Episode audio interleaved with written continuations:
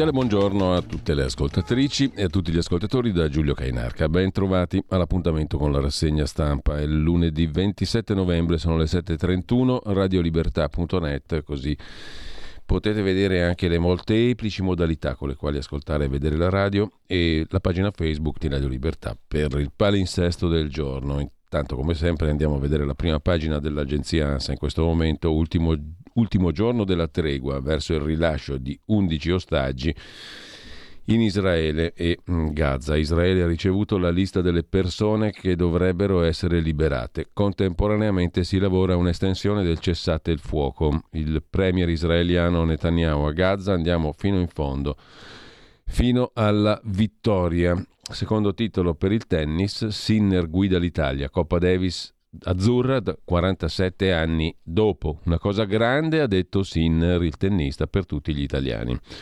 E poi 25 novembre, la giornata di ieri, Roccella, il corteo di Roma, sprecato per, dell'altro ieri di sabato, sprecato per motivi ideologici.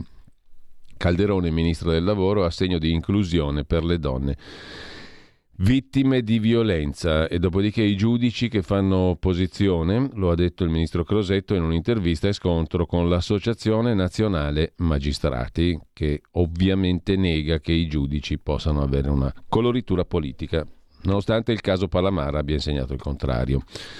Per la cronaca, a Vigo Novo, pentole coperchi, passeggiata arrabbiata nel paese di Giulia, oltre mille persone ma non i familiari della ragazza, e poi media e femminicidi, 24.000 articoli, ma a ritmo altalenante la ricerca Volocom. Ci sono mesi in cui l'attenzione cala.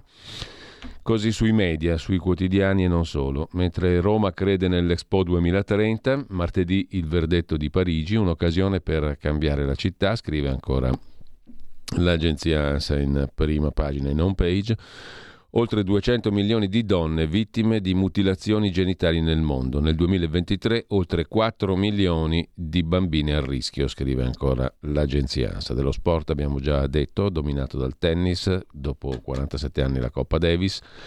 E poi un'occhiata, vediamo di darla anche al primissimo piano di cronaca, omicidio in centro storico a Venezia, un arresto la scorsa notte nei pressi del Ponte delle Guglie, pare per questioni di droga. La politica apre con la segretaria del PD Schlein, c'è PD, il PD c'è per mobilitazioni comuni delle opposizioni, ha detto la segretaria del Partito Democratico. Detto ciò, lasciamo il primo piano dell'agenzia ANSA. Israele è malato, dovrebbero essere tutti in manicomio gli israeliani. Comizio shock a Milano. Ha commentato anche Matteo Salvini usare la piazza che si riunisce contro la violenza sulle donne per insultare il popolo israeliano Una vergogna, Israele è malato, gli israeliani sono malati, dovrebbero essere in manicomio. Queste parole a un comizio pro Gaza che si è svolto a Milano, avvenuto in contemporanea con la manifestazione contro la violenza sulle donne. Sui profili social il ministro e vice premier Salvini ha postato il video in cui si vede una ragazza volto coperto dalla kefia, sotto la quale si scorge il velo, che usa espressioni offensive nei confronti di Israele e degli ostaggi liberati da Hamas. Usare la piazza che si riunisce contro la violenza sulle donne per insultare il popolo israeliano. Che vergogna!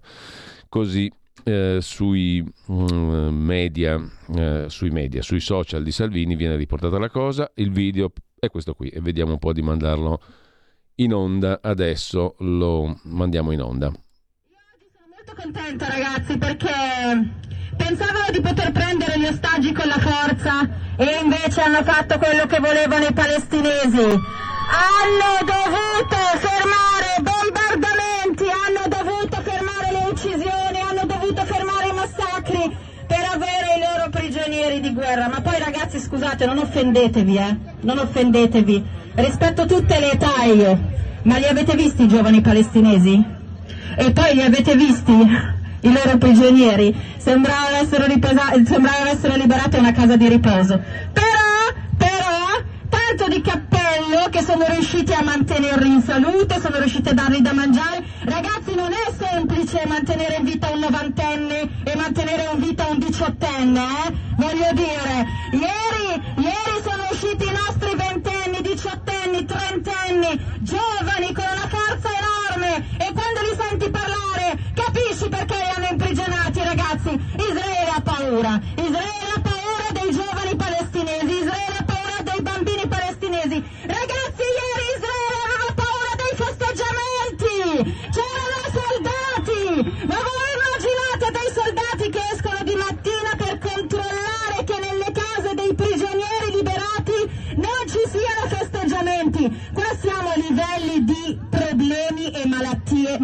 mentali, ragazze.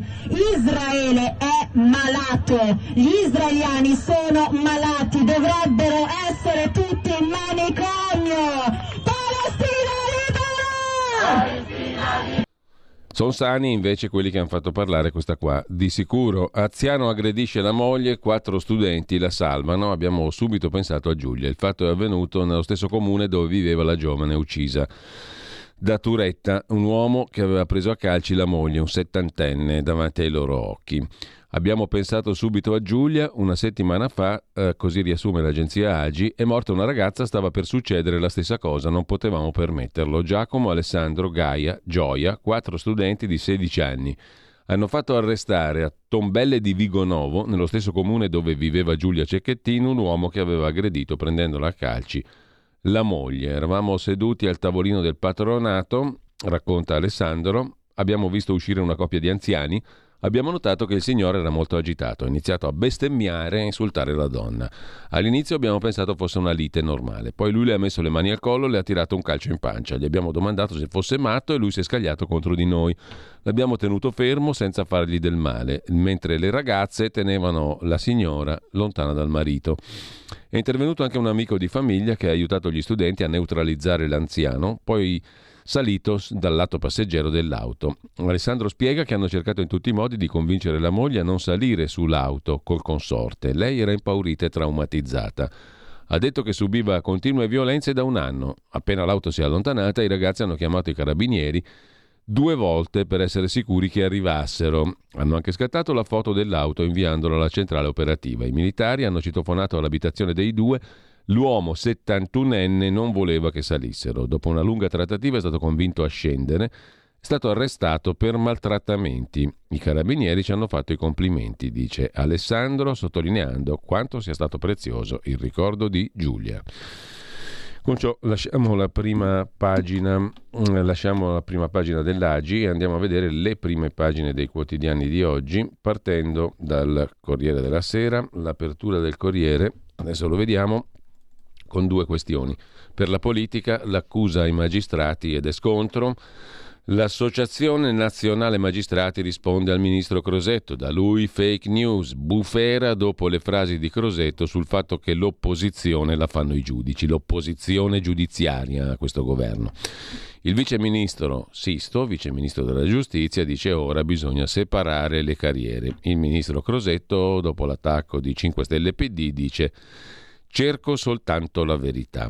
Il capo della corrente di sinistra della magistratura, Area, Commenta il dottor Zaccaro, il ministro delegittima ogni inchiesta che riguardi il governo. L'obiettivo del ministro è delegittimare in anticipo ogni eventuale inchiesta, dice Giovanni detto Ciccio Zaccaro, 51 anni, giudice del Tribunale di Bari, neosegretario di Area, cioè la corrente che insieme a magistratura democratica rappresenta la cosiddetta sinistra giudiziaria. Se il ministro ha informazioni, riferisca nomi e fatti, dice il dottor Ciccio Zaccaro. Crosetto sembra uno di quegli allenatori che additano l'arbitro prima della partita. Se va male si parla dell'arbitro e non degli errori della squadra. Primo piano ancora. Sinner trascina l'Italia, Coppa Davis dopo 47 anni, Panatta vinse in Cile nel lontano 1976 e poi l'anziana picchiata dal marito violento, salvata da quattro ragazzi nello stesso paese di Giulia, cosa che abbiamo già letto prima dall'agenzia AGI. E gli stupri di Hamas, silenzi che pesano, l'articolo di, fondo del Corriere di oggi a firma di Paolo Mieli, la manifestazione romana contro i femminicidi e più in generale contro ogni forma di violenza sulle donne, su questo abbiamo già scritto ieri, un articolo memorabile, quello di Barbara Stefanelli sul Corriere di ieri, a maggior ragione per il fatto che le partecipanti erano ben più di quelle 500.000 delle stime ufficiali, probabilmente un milione. Resta però il dettaglio della mancata menzione del più clamoroso stupro di massa dei nostri tempi, quello consumato il 7 ottobre dai terroristi di Hamas a danno di donne di Israele, amplificato quel mancato riferimento dall'esplicita adesione della manifestazione alla lotta contro il genocidio di uno Stato colonialista nei confronti di Gaza.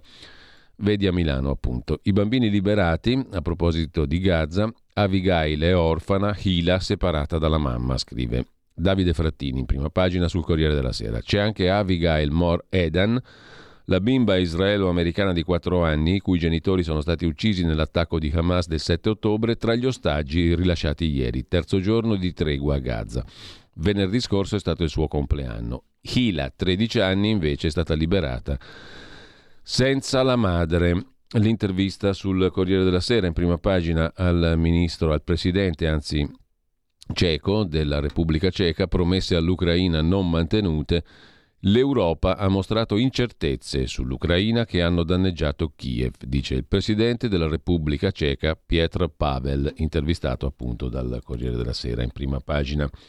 Dal Corriere della Sera passiamo al Fatto Quotidiano di Marco Travaglio, il fatto del lunedì Apre la prima pagina con il caso Crosetto, attacco preventivo ai magistrati. Di cosa ha paura il ministro della difesa? L'avvertimento. Il ministro evoca congiure antigoverno. Per l'Associazione Nazionale Magistrati sono fake news. Il ministro della difesa, con l'ok di Giorgia Meloni, scrive il fatto, mette le mani avanti su vecchi e nuovi casi giudiziari, da Del Mastro alle leggi sui migranti. Le opposizioni chiedono che chiarisca in Parlamento o in Procura il fatto economico del lunedì a Natale bollette più care per 6 milioni di famiglie. Finisce il mercato tutelato dietro front di Meloni, una misura voluta da Renzi, mai applicata, inserita da Draghi nel PNRR. Ora la destra tace. Addio ai prezzi. Amministrati, scrive il fatto in prima pagina e poi Borboni e Savoia deportavano i diversi, non solo Albania, briganti e dissidenti all'epoca di Borboni e Savoia venivano spediti in Sud America. Adesso il governo li manda in Albania invece ai tempi attuali. Gli aspiranti profughi in Italia. L'inchiesta di Mediapart, arresti a raffica in Cisgiordania contro le rivolte, poi Milei, il neopresidente dell'Argentina, il dollaro al posto del peso e salari più bassi, così riassume in prima pagina il Fatto Quotidiano. E sempre dal Fatto Quotidiano, in taglio alto, il ponte sullo stretto di Messina torna a Lunardi, Ferrovie dello Stato e rissa per le nomine dietro il favore a Lollo Brigida. Corradi vuole ferrovie, Ferrari si incontra Meloni. Il primo piano del Fatto Quotidiano è dedicato a sta roba qua. Lunardi, uomo ombra del ponte sullo stretto, l'ex forzista.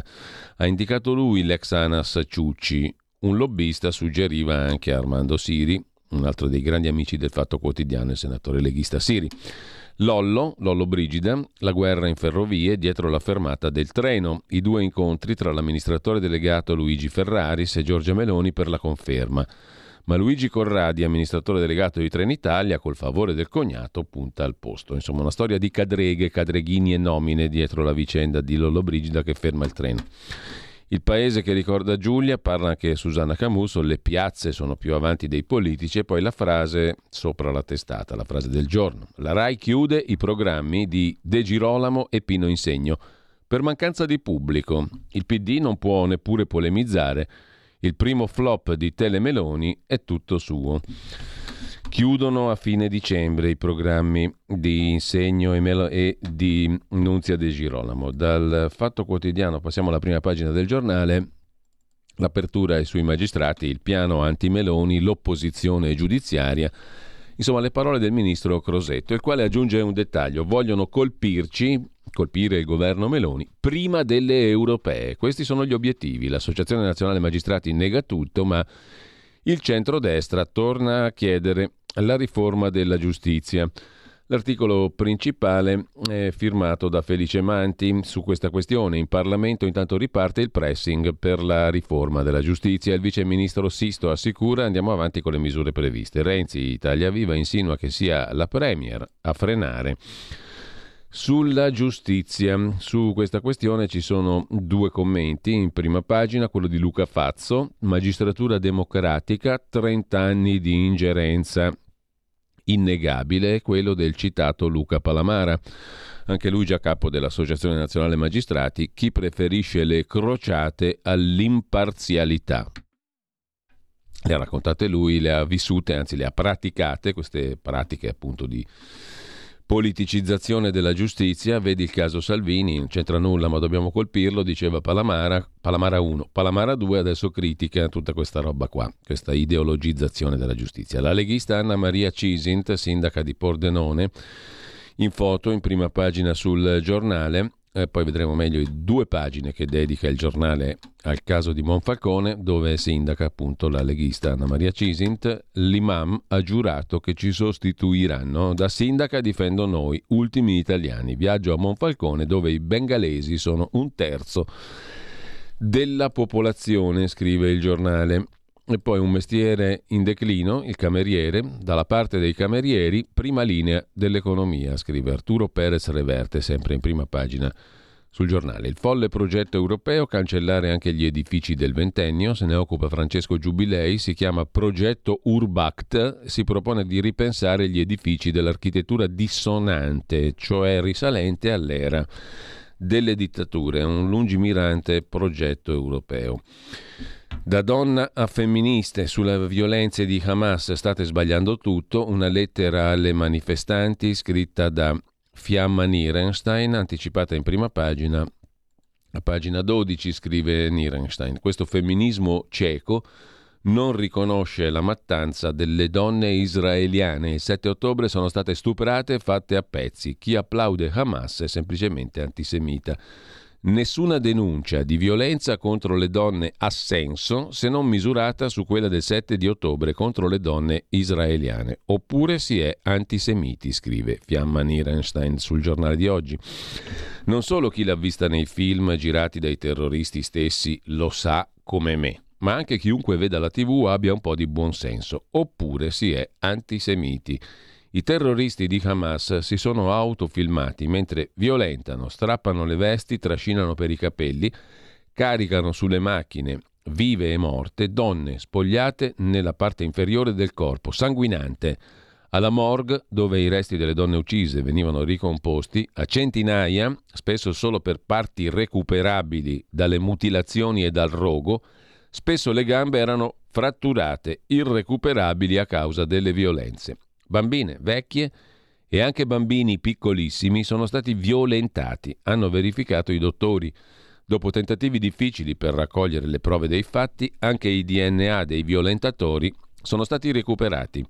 Una sopravvissuta dalla festa, dove sono state uccise più di 300 giovani che ballavano, ha testimoniato di un'amica brutalizzata da diversi, tenuta ferma per i capelli. L'ultimo le ha sparato in testa e dopo ha continuato fino a che ha finito il suo atto sessuale. Una ragazza è stata mutilata dei seni coi quali il terrorista ha giocato. Il footage che abbiamo visto mostra mo- molte ragazze morte, svestite, sanguinanti. Ma che razza di esseri umani sono le donne che non protestano? Il femminismo ha sempre albergato una tarantola nel suo guscio, fin da quando negli anni 70 con un gruppo di amiche fondammo la rivista Rosa, sofisticata, intelligente, certo di sinistra. Io ero stata comunista, scrive Nierenstein. Avevo perfino scritto un libretto sulla storia delle donne comuniste. Il mio femminismo, molto primigenio, istintivo, di famiglia, pure non poteva fare a meno della catena della rivoluzione, di Rosa Luxemburg, del diritto al lavoro. Poi venne il corpo, l'aborto, il divorzio, l'autocoscienza. Eppure restava l'indispensabile intersezione con le grandi adunate internazionali terzomondiste sovietiche che già sbattevano le donne israeliane fuori dai loro incontri donne meravigliose che avevano affrontato come eroine la maternità, la guerra, la zappa, la scienza, la poesia, la libertà. Donne senza soggezione verso gli uomini nel loro valoroso ritorno a casa, Israele, un simbolo non certo di colonizzazione, ma di decolonizzazione dalle grandi potenze. Per saperlo bisogna studiare un po' di storia. Il femminismo cieco non riconosce la mattanza delle donne israeliane. Il pezzo di Fiamma Nierenstein sul giornale di oggi. Dal giornale passiamo alla prima pagina del mattino di Napoli. Da segnalare, qui c'è tra le varie cose la lettera o il pezzo di Gennaro San Giuliano, ministro della cultura, così Napoli, capitale della cultura per l'UNESCO. Napoli è capitale di cultura per storia, per tradizione, per unicità della sua bellezza e del suo patrimonio, lo abbiamo ripetuto tante volte. A partire da oggi per tre giorni Napoli è anche capitale della diplomazia culturale globale. La scelta assunta col collega vicepresidente e ministro degli esteri italiani di tenere a Napoli la conferenza sul patrimonio culturale nel XXI secolo dell'UNESCO è un segnale di forte attenzione al valore della nostra città. Ma anche sul Mattino di Napoli l'apertura è sulla questione magistrati e lotta contro il governo e lite. C'è un gruppo che vuole fermarci, ha detto il ministro Crosetto, che è pronto a riferire alle Camere. Le pagelle dei magistrati saranno decisive per scegliere i capi. Questa è un'altra delle riforme del governo, ma lo vedremo dopo, tra poco. Con ciò lasciamo anche il mattino di Napoli, andiamo a vedere il tempo di Roma quotidiano romano apre con un virgolettato, ci sono toghe, magistrati antigoverno e la denuncia di Crosetto che abbiamo già ampiamente visto. Un'opposizione giudiziaria vuole affossare il governo e la denuncia appunto del ministro della difesa. Crosetto, indignazione dell'Associazione Nazionale Magistrati, il PD chiede che il ministro riferisca in Parlamento e lui si dice felice di farlo. Da Palamara a Misiani tanti giudici hanno ammesso le ingerenze della politica. Intanto Nichi Vendola scende in campo, eletto presidente di sinistra SI e attacca subito Salvini, sinistra italiana, deve essere credo la sigla SI, l'ex governatore della Puglia eletto presidente di sinistra italiana. Rassicura, non mi candido a niente, ma i tempi sono bui per farsi notare, Vendola attacca subito Salvini pro-Israele, ma sa che Tel Aviv supporta le famiglie arcobaleno? chiede Vendola a Salvini. Vorrei rivolgermi ai compagni e compagne che sono fuori di qui. È tempo di tornare a casa, rimetterci in cammino, eccetera, eccetera.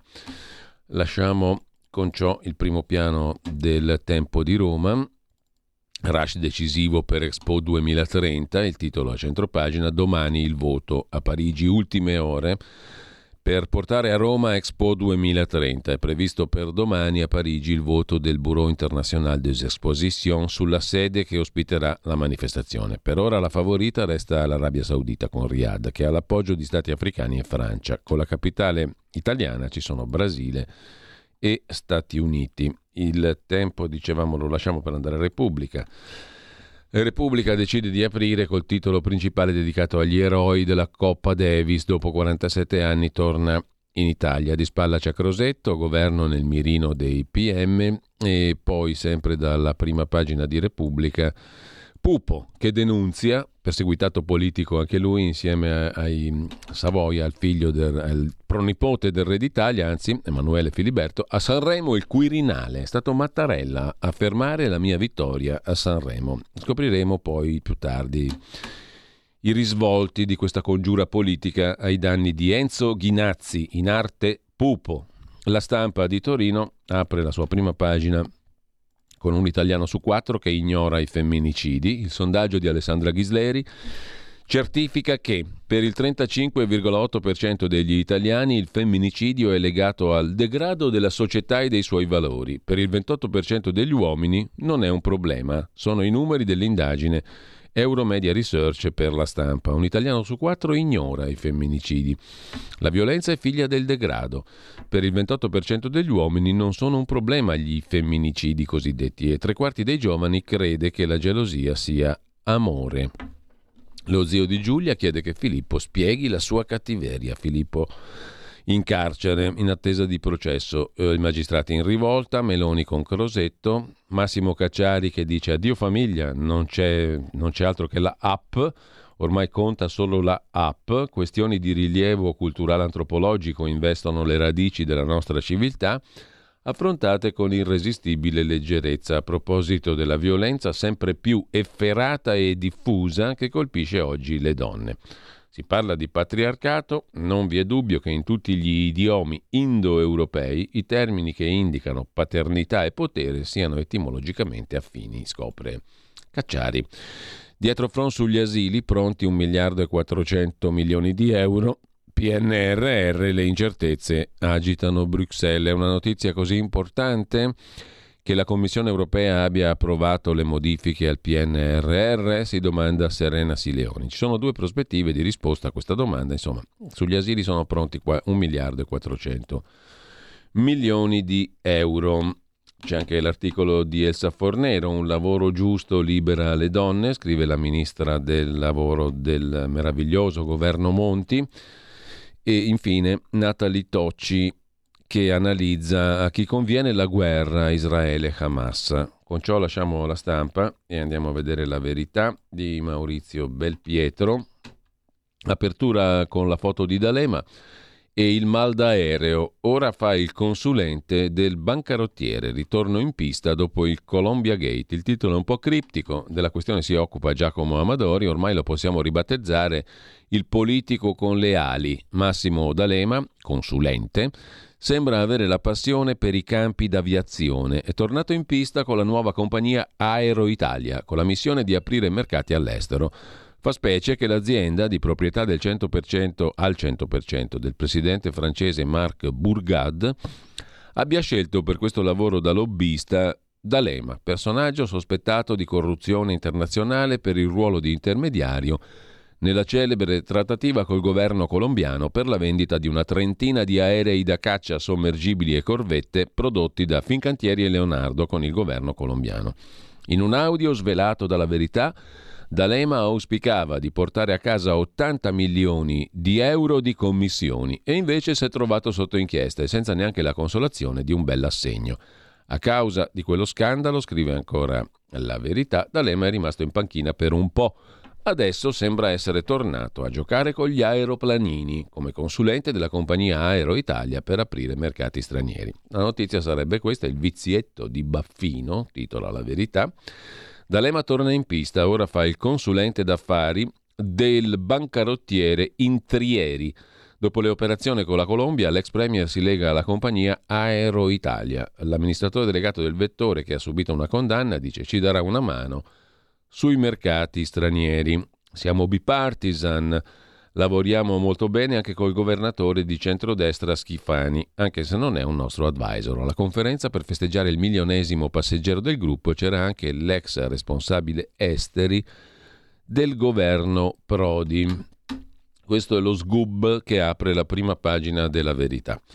Maurizio Belpietro si occupa invece di omissioni. Lo stupro, se lo fa un africano, non si dice. A Reggio Emilia i carabinieri hanno arrestato un uomo che nei giorni scorsi ha cercato di violentare una ragazza di 23 anni nel parcheggio di un supermercato. La giovane era appena salita sulla sua auto con le borse della spesa.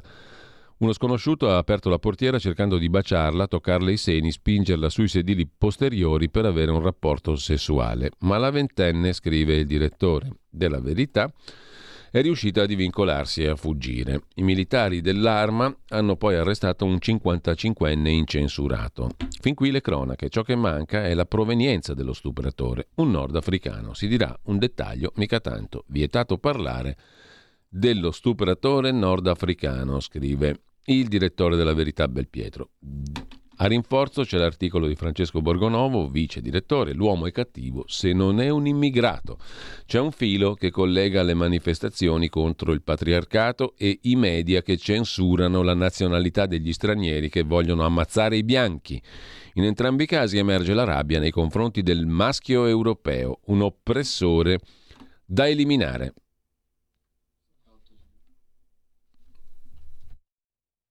Stai ascoltando Radio Libertà. La tua voce libera, senza filtri né censura. La tua radio. Ti aspetterò, perché sei tu che porti il sole. E non c'è niente al mondo di migliore, di te nemmeno vincere un milione. Ti giuro che l'attesa aumenta il desiderio. E un conto alla rovescia col tempo a rilento. Però ti sto aspettando come aspetto un treno Come mia nonna aspetta un terno. Aspetterò che torni come aspetto il sole Mentre sto camminando sotto un acquazzone. Come una mamma aspetta quell'ecografia Spero che prenda da te ma con la testa mia. Ti aspetto come lì ti aspettano l'estate Come le mogli dei soldati aspettano i mariti. Ti aspetto come i bimbi aspettano il Natale Come i signori col cartello aspettano gli arrivi e non è mai per me.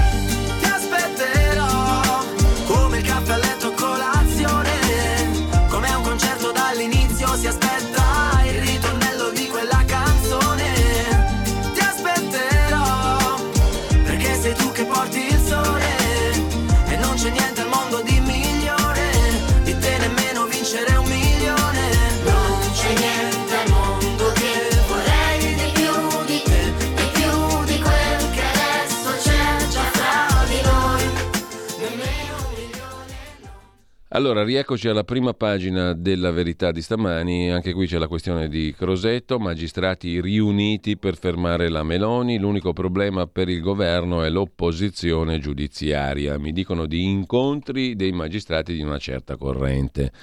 La sinistra chiede che lui riferisca in Parlamento, lui dice sì, ma in antimafia. Il pezzo dedicato a questa questione è firmato da Carlo Cambi. Crosetto dice di sapere di riunioni di magistrati per fermare il governo Meloni, che può temere soltanto l'opposizione giudiziaria.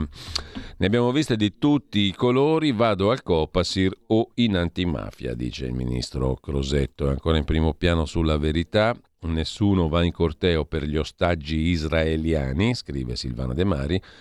La cartolina di Mario Giordano, caro Franceschini, si guardi dal fuoco amico, una cartolina per esprimere solidarietà. Lei se ne stava lì a tramare nell'ombra come suo solito e quegli screanzati di Repubblica hanno interrotto il suo delirio tramans senza alcuna, scrive Mario Giordano in prima pagina, aspettiamo di arrivare a pagina 23 per scoprire il resto, senza alcun rispetto, tirandola in ballo con la storia della Cortellesi, del film non finanziato, bla bla bla bla bla bla bla bla bla.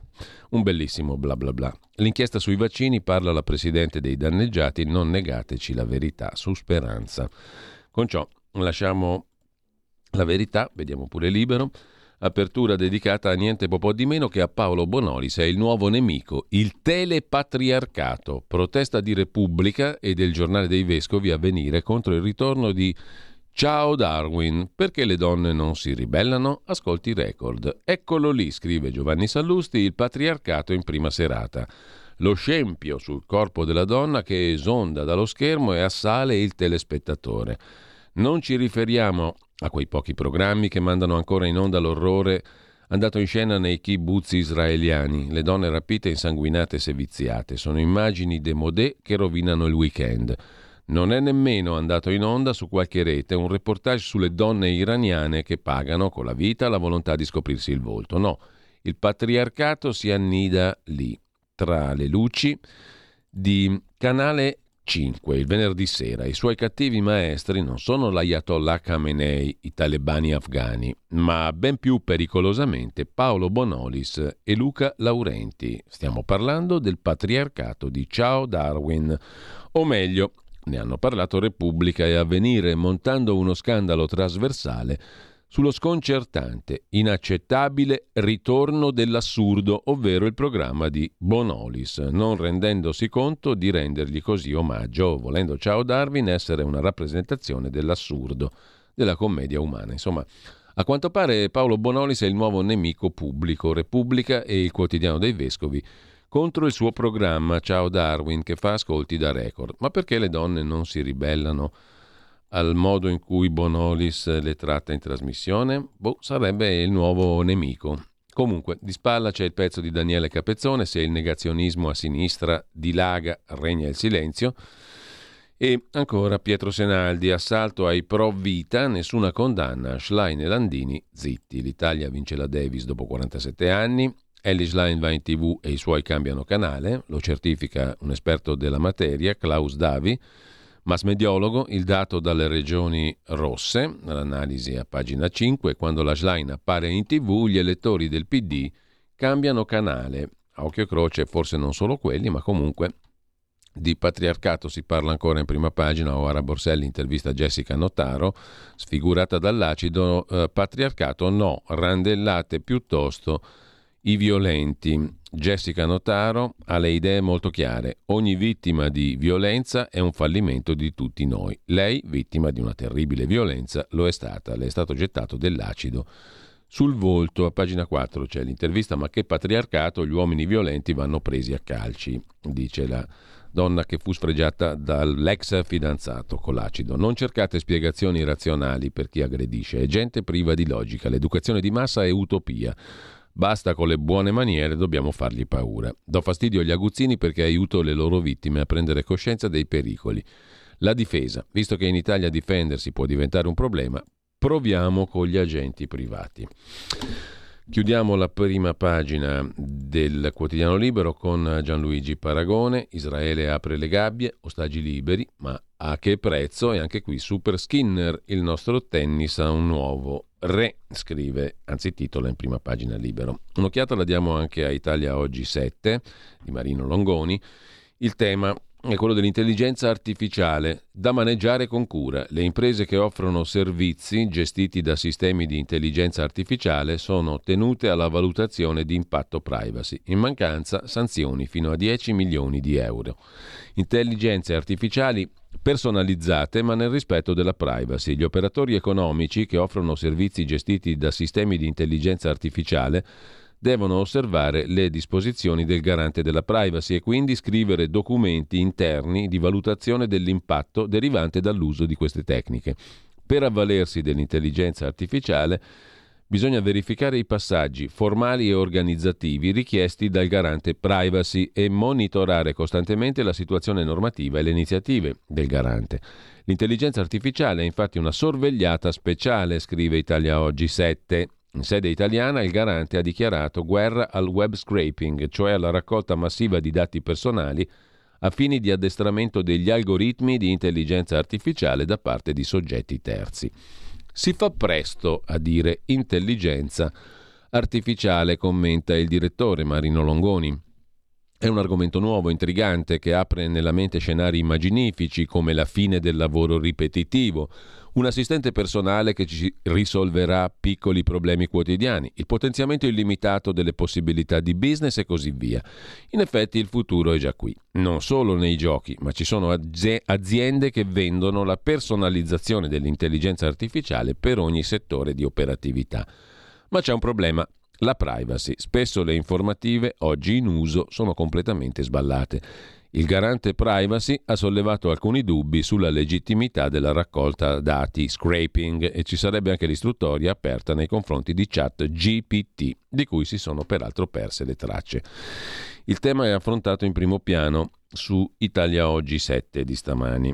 E intanto lasciamo anche Italia Oggi 7 e cominciamo a dare un'occhiata ad alcuni degli articoli principali dai quotidiani di oggi. Abbiamo citato prima in apertura sul Fatto Quotidiano la questione della fine del mercato tutelato per luce e gas e il dietrofront del governo Meloni che aveva promesso la proroga, invece adesso niente proroga, addio ai prezzi amministrati tutti nelle mani delle imprese, 10 milioni di famiglie, 600 operatori, 78% di rincari massimi. Prevede il fatto quotidiano. 5 milioni e mezzo però sarebbero le famiglie non vulnerabili che da dicembre saranno trasferite dal mercato tutelato a quello libero dell'elettricità. 2.000 offerte di fornitura di elettricità sul mercato libero per il cliente tipo domestico, 126 le proposte più convenienti della maggior tutela elettrica, appena il 16,8% di tutte quelle a disposizione. È stato il duo Renzi-Calenda nel lontano 2015 a inserire nel disegno di legge sulla concorrenza la cancellazione del mercato tutelato. Poi il disegno di legge è diventato legge nel 2017 e da allora tutti i governi che si sono susseguiti non hanno avuto la forza politica di andare oltre le proroghe. Buon Natale titola il fatto, bollette più care per quasi 6 milioni di famiglie. Voluta da Renzi mai applicata, Draghi ha inserito la misura nel PNRR. Ora la destra fischietta. Ci sono un paio di domande a cui la Premier Meloni e il Ministro dell'Ambiente Pichetto Fratin dovrebbero rispondere per rispetto di 10 milioni di famiglie che si trovano nel mercato dell'elettricità a maggior tutela e che con la mancata proroga rischiano di subire la più pesante stangata della storia di questo Paese. Prima domanda, perché se le 4 milioni e mezzo di famiglie cosiddette vulnerabili, malati, disabili, ultra 75 anni, chi vive nelle zone disastrate, i percettori di bonus elettrico, non possono essere sbattute nel mercato libero, non abbastanza trasparente e garantito, invece ora il governo ha deciso di mandare al massacro le altre normali 5 milioni e mezzo di famiglie? Insomma, come se queste ultime fossero sacrificabili e le altre no, o non avessero più bisogno di essere tutelate dal peggior mercato italiano, quello energetico, una giungla di oltre 600 operatori tra elettricità e gas, scrive il fatto mentre con la riforma europea altri aiuti di Stato a Parigi e Berlino sull'elettricità, altro che consumatori, scontro sulla competitività produttiva. Piano anticrisi, l'intento dichiarato è evitare il bis del 22, ma l'obiettivo reale è ridurre gli oneri alle industrie energivore. Di che si tratta? La tutela dei 740 milioni di cittadini dell'Unione Europea contro il rischio di una riedizione del boom dei prezzi dell'elettricità scattato tra fine 21 e il 22 è l'alibi usato da Francia e Germania per regolare la sfida della competitività tra i loro sistemi industriali. Lo scontro si è giocato sul terreno della riforma del mercato elettrico nell'Unione Europea lo scorso anno, nonostante un calo del 3% sul 21, l'Unione Europea ha consumato 3,3 miliardi di megawattora di elettricità. Gli interessi sono ciclopici, ci sono i produttori di energia, ai primi 5 posti della classifica mondiale Electricité de France, Enel, la tedesca E.ON, la francese Engie, la spagnola Iberdrola che fatturano 600 miliardi, ma usano fonti differenti, nucleare, fossili e rinnovabili, con costi molto diversi. Dall'altra i consumatori, divisi da una faglia, le grandi imprese energivore, protette da lobby potenti, e milioni di famiglie alla mercé dei rivenditori. Così il fatto quotidiano. Ma c'è anche la verità che affronta questa questione sotto un altro profilo, la persecuzione telefonica. Pronto? E parla la truffa. Il prossimo passaggio al mercato libero dell'energia ha scatenato la corsa al cliente. Nell'ultimo anno sono stati presi di mira 4 milioni di italiani, soprattutto anziani, con danni, scrive Laura della Pasqua, per 1,2 miliardi di euro. Pronto, lo sa che lei paga l'elettricità più cara? Le proponiamo di risparmiare. Segue una mitragliata di dati, percentuali e cifre a cui neanche un ingegnere riuscirebbe a star dietro. Figurarsi il malcapitato che ha accettato la chiamata magari mentre prepara pranzo o è con un piede fuori casa per andare al lavoro. Ma non c'è scampo. Dall'altra parte l'operatore del call center lancia l'amo, è un'offerta unica, irripetibile. Se per caso l'utente chiede di avere condizioni scritte, nero su bianco, si sente dare dello sciocco, prendere o lasciare, domani è troppo tardi, sa come sono i mercati. Telefonate come questa, scrive La Verità, ne arrivano in continuazione agli utenti e il passaggio al libero mercato, dal prossimo anno, ha scatenato la corsa dei gestori energetici ad accaparrarsi clienti. Intanto a proposito di energia c'è una notizia curiosa che dà Repubblica in pagina di cronaca milanese. Il Palazzo del Demanio di Milano, nello storico palazzo di Corso Monforte, sarà riscaldato dalla rete fognaria. È il primo caso in Italia.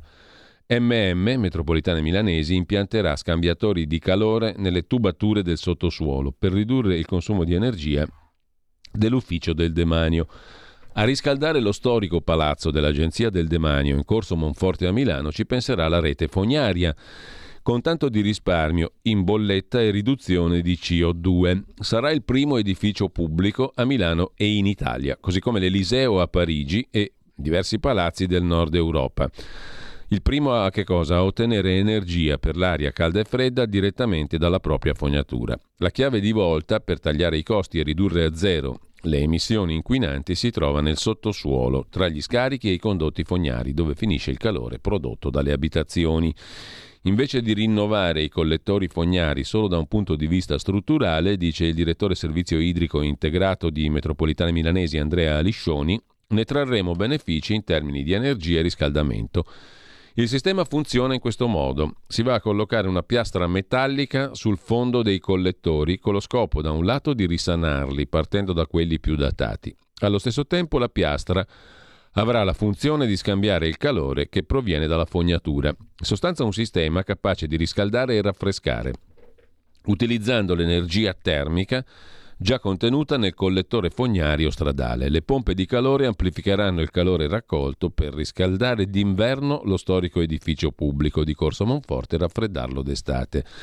Metropolitana Milanese ha siglato un accordo con l'Agenzia del Demanio per realizzare questo progetto pilota appunto nella sede di Corso Monforte.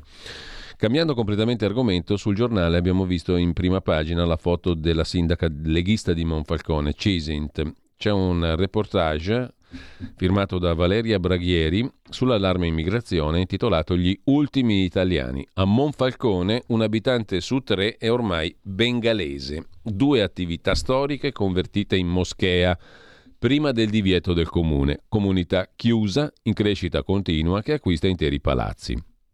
Con le vostre leggi e le nostre pance vi supereremo a breve è la frase virgolettata riportata dall'inviata del giornale, che poi intervista anche la sindaca leghista Anna Maria Cisint. L'imam è stato chiaro, vogliono sostituirci, difendo i miei cittadini, non temo le minacce. Si stanno comprando tutto, stanno deprezzando ogni cosa. Ho un progetto perché Fincantieri formi e assuma operai italiani. Le leggi nel mirino della sindaca Cisint, le norme sui ricongiungimenti ci penalizzano. Uno lavora e fa arrivare altri sei parenti. La criminalità, non ci sono furti o aggressioni, ma io ho fatto installare un sistema video di sorveglianza. Le donne velate tra i banchi del mercato escono il mercoledì, poche le altre concessioni, non parlano la lingua, barriera insormontabile, racconta ancora il giornale. A proposito della sindaca Cisint, donna d'acciaio, scrive il giornale, classe 63, divorziata, due figli, uno dei quali è un marittimo e sta via cinque mesi all'anno. È nata e vive a Monfalcone in mezzo a una popolazione ormai al 30% islamica di Bangladesh e dalle moschee al velo continua a prendere decisioni che alla comunità islamica non piacciono e al suo secondo mandato, astro nascente della Lega, una resistente. E sotto scorta non ho scorta, risponde la sindaca di Monfalcone. A giudicare dal numero di agenti che gira attorno a casa mia penso che dovrei aver paura, ma bisogna avere il coraggio delle cose giuste. Il mio partito mi è vicino e mi appoggia molto. Inizia così l'intervista ad Anna Maria Cisint. Quelli del suo partito stanno a Roma magari con la scorta, chi glielo fa fare di mettersi contro gli imam? Questo, risponde Cisint, è l'ultimo campanello che suona. Monfalcone è l'esempio di, che, di cosa può succedere al paese. L'imam è stato chiaro con me. Non siamo qui per integrarci, ma per sostituirvi, ha detto. Dovrei arretrare, non ci penso neanche. Sono stufa di questa modalità di rassegnazione. Perché vengono tutti a Monfalcone? Fincantieri ha avuto un ruolo. L'azienda ha 700 operai diretti, ne servono 7.000. Ora ha cambiato atteggiamento, ci sta venendo incontro, per esempio ha ricominciato ad assumere personale direttamente. Ma tra il 2005 e il 2015 ha usato un paese come uno spogliatoio, il resto lo hanno fatto le norme sui ricongiungimenti. Basta un reddito di 12.600 euro all'anno per chiedere il ricongiungimento. Ne assumi uno, alla fine te ne ritrovi sei, tra parenti col diritto di arrivare ospiti temporanei. Molti monfalconesi se ne sono andati, anche perché i bengalesi stanno comprando tutto, appartamenti, attività commerciali interi stabili e hanno deprezzato tutto, dove arrivano gli italiani non comprano più. Hanno anche una concezione dell'igiene molto diversa dalla nostra. Poi tirano una tenda in una stanza e ci dormono anche in venti. Non si comprano i palazzi con lo stipendio di Fincantieri, intanto sono bravissimi a fare sistema, mettono i soldi in comune, poi uno solo paga per tutti. C'è qualcuno che li finanzia da altri paesi, dice la sindaca di Monfalcone, Anna Maria Cisint, Lega. È pieno di attività bengalesi, perfino in via Sant'Ambrogio che un tempo era lo struscio. Io nei loro negozi non ci metto piede, dice la sindaca, gli altri saranno buonisti, io no. Io compro prodotti italiani. A Monfalcone non sono aumentate criminalità e microcriminalità. Non ci sono furti o aggressioni, riconosce la sindaca. Tengo però presente che ho fatto rifare il sistema di videosorveglianza collegato con tutte le forze dell'ordine. Siamo in grado di vedere la città, tutti i valichi, costantemente e loro lo sanno. Con ciò lasciamo il giornale e andiamo invece alla stampa, quella di ieri. Ieri era comparsa sulla stampa un'intervista al presidente della Liguria, della giunta Ligure, Giovanni Toti, Giusto parlare di Ius Scole, ora serve più integrazione. Capisco la prudenza di Lega e Fratelli d'Italia, ma basta muri, dice il presidente della Liguria che condivide l'invito del sindaco PD di Torino Stefano Lorusso, cioè Ius Scole, ovvero cittadinanza agli stranieri, figli di stranieri che frequentano le scuole dell'obbligo. La difesa dell'identità nazionale si fa condividendo i nostri valori a scuola, quindi sì allo Ius Scole, dice Toti. Su Atlantico Quotidiano invece vi segnalo a proposito di immigrazione in relazione a un altro degli argomenti di questo periodo, ovvero femminicidi. Il pezzo di Vincent Vega, più importiamo stranieri, più importiamo femminicidi. Ecco cosa dicono i numeri. Gli stranieri in Italia uccidono le loro mogli, compagne e fidanzate quasi nove volte in più degli italiani e l'immigrazione c'entra almeno tanto quanto la cosiddetta cultura patriarcale, scrive Vega su Atlantico Quotidiano. Nel frattempo, sempre ieri, su Libero, usciva il pezzo del corrispondente dalla Francia, Mauro Zanon, su quell'altra atroce vicenda della spedizione omicida verso un gruppo di cittadini e ragazzi francesi che festeggiavano. In Francia esultano per il ragazzo ucciso. Ci ha rimesso la pelle Thomas, 16 anni, accoltellato da una banda di arabi che erano andati lì proprio con l'intento dichiarato di accoltellare ammazzare i bianchi, hanno detto così la banda di arabi. Il sedicenne aveva simpatie per la destra, sul web gli estremisti di sinistra si rallegrano e nell'Ateneo dove insegna l'ex segretario del PD e premier Enrico Letta stracciano i manifesti col volto della vittima. Si chiamano Shahid Akabli, Ilie Zazan, Yazir El Mujahid, Nasir Emaizia, Quider Maref, Yanis Bukmiri Kanel, Faishal Ramdani, Kais Shorfia. Sono gli assalitori che nella notte tra sabato 18 e domenica 19 novembre nel piccolo borgo di Crepel hanno lanciato una spedizione punitiva per accoltellare dei bianchi, durante la quale ha perso la vita un ragazzo di 16 anni, Thomas Perrottot. Sono i nomi che il governo francese voleva nascondere, come riportato da alcune fonti di sicurezza sentite in forma anonima dal settimanale Valeurs Actuelles, ma che l'esponente del partito sovranista Reconquête, Damien Rieu, ha reso pubblici venerdì sera su X. Gérard Darmanin, il ministro dell'Interno, voleva tenere nascosti questi nomi, i nomi dei giovani arabi assalitori. Ognuno sa per quale motivo. Il popolo francese è un popolo lucido, non potete nascondergli all'infinito le cause della sua sofferenza, ha commentato il presidente di Reconquête, Eric Zemmour. L'autore delle coltellate alla gola e al torace, costate la vita a Thomas è Shaid Akabli, 20 anni, di origini magrebine, come i suoi compagni d'assalto, già condannato a due riprese in passato per furto e porto abusivo di coltello imponendo da domenica l'omertà sulle identità dei terroristi etnici di Crepol, il governo si è comportato da protettore mediatico dell'assassino Shahid Kabli e della sua banda, tra virgolette, francese smascherata. Ha reagito sempre su X Ivan Rioufol, giornalista di Le Figaro. Il sito fdouche.com ha postato i messaggi raccapriccianti pubblicati da alcuni utenti che si rallegrano della morte del sedicenne Thomas perché sul suo account di TikTok condivideva pubblicazioni patriottiche e gli interventi sui talk show di Jordan Bardella, presidente del Rassemblement National di Marine Le Pen. Ma il peggio è accaduto a Scienze Politiche a Parigi, la scuola fornace delle elite francesi, il santuario del pensiero socialista, scrive ancora Mauro Zanon su Libero di ieri. Sui muri dei vari campus di scienze politiche, il sindacato studentesco UNI, storicamente vicino alla destra gollista, ha affisso alcuni manifesti in settimana per denunciare la barbarie che ha ucciso il sedicenne Thomas, sui quali campeggia la foto del suo volto e la scritta Le laxisme tue, il lassismo uccide. Peccato che i manifesti in memoria del sedicenne siano stati strappati rapidamente da militanti di estrema sinistra, come testimoniato da un video pubblicato sui social dall'Uni. Abbiamo cominciato a attaccare manifesti alle 8, il tempo di fare un giro e controllare che fosse tutto a posto, ci siamo resi conto che erano già stati strappati. Non c'è alcun manifesto in memoria di questo ragazzo nel nostro istituto. È deplorevole. Ha detto Quentin Coton, presidente dell'antenna Uni a Scienze Politiche Science Po. Il sito di opinioni liberali Boulevard Voltaire ha realizzato un reportage nel paese di Crepol andando a intervistare il miglior amico del ragazzo ammazzato, Thomas, che ha confermato il movente razzista dell'attacco. Il giornalista reporter Vincent Lapierre ha raccolto invece la testimonianza del padre di una ragazza presente alla festa.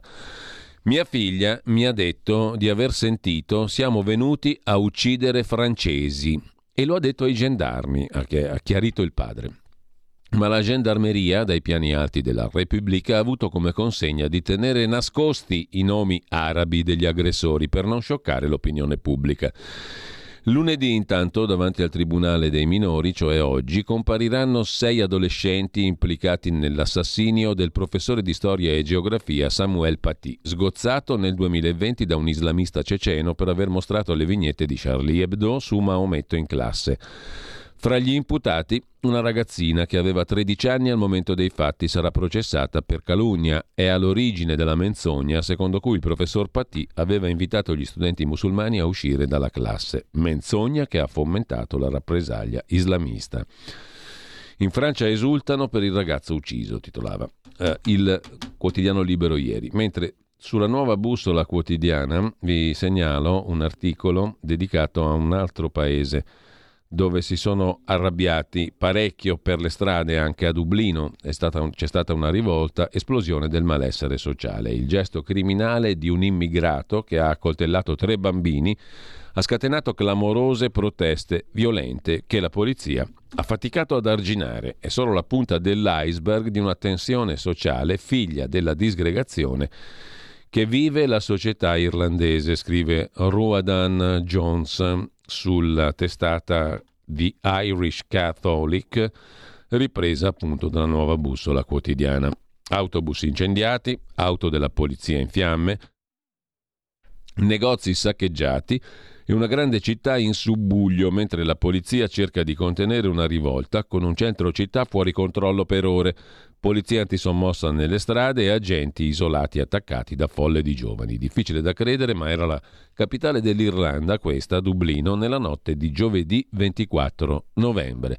Scene di violenza e distruzione nel centro di Dublino, sulla strada principale, le peggiori da almeno vent'anni, hanno lasciato il paese in uno stato di shock. La rivolta è avvenuta dopo un precedente atto di violenza. Tre bambini di età non superiore ai 5 anni aggrediti e accoltellati all'uscita da una scuola cattolica in una strada del centro di Dublino.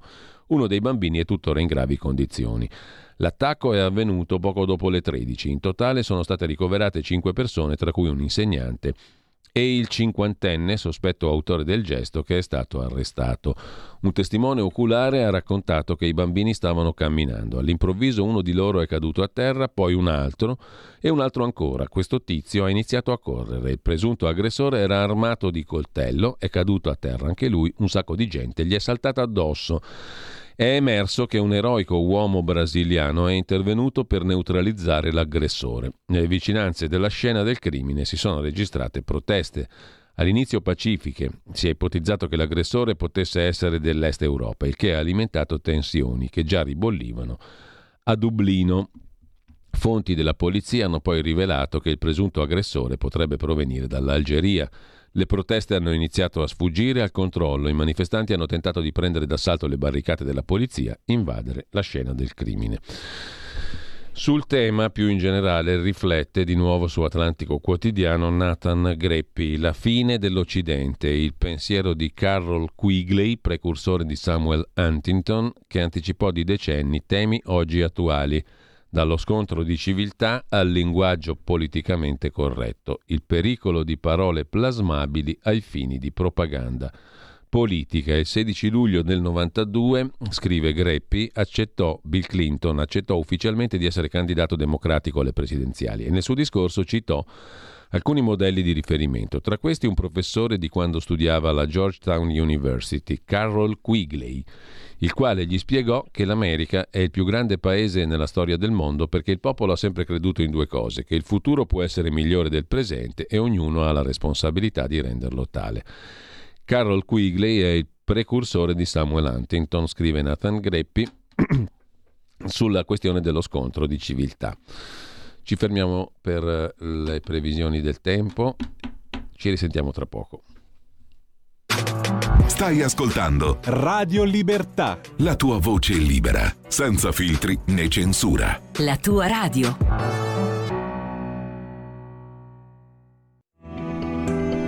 Il meteo.it presenta le previsioni del giorno. Ulteriore afflusso di aria fredda farà peggiorare il tempo in questo inizio di settimana. In mattinata il tempo sarà ancora asciutto praticamente su tutto il paese, ma i cieli inizieranno a sporcarsi, specialmente al nord, sulla Sardegna e sui settori tirrenici. Sole prevalente altrove. Nel pomeriggio ulteriore aumento della copertura nuvolosa e arriverà anche qualche pioggia, specie sulla Liguria e sulle regioni centro-meridionali tirreniche. Per ora è tutto da ilmeteo.it, dove il fa la differenza anche nella nostra app. Una buona giornata da Andrea Garbinato. Avete ascoltato le previsioni del giorno. Stai ascoltando Radio Libertà, la tua voce libera, senza filtri né censure, la tua radio.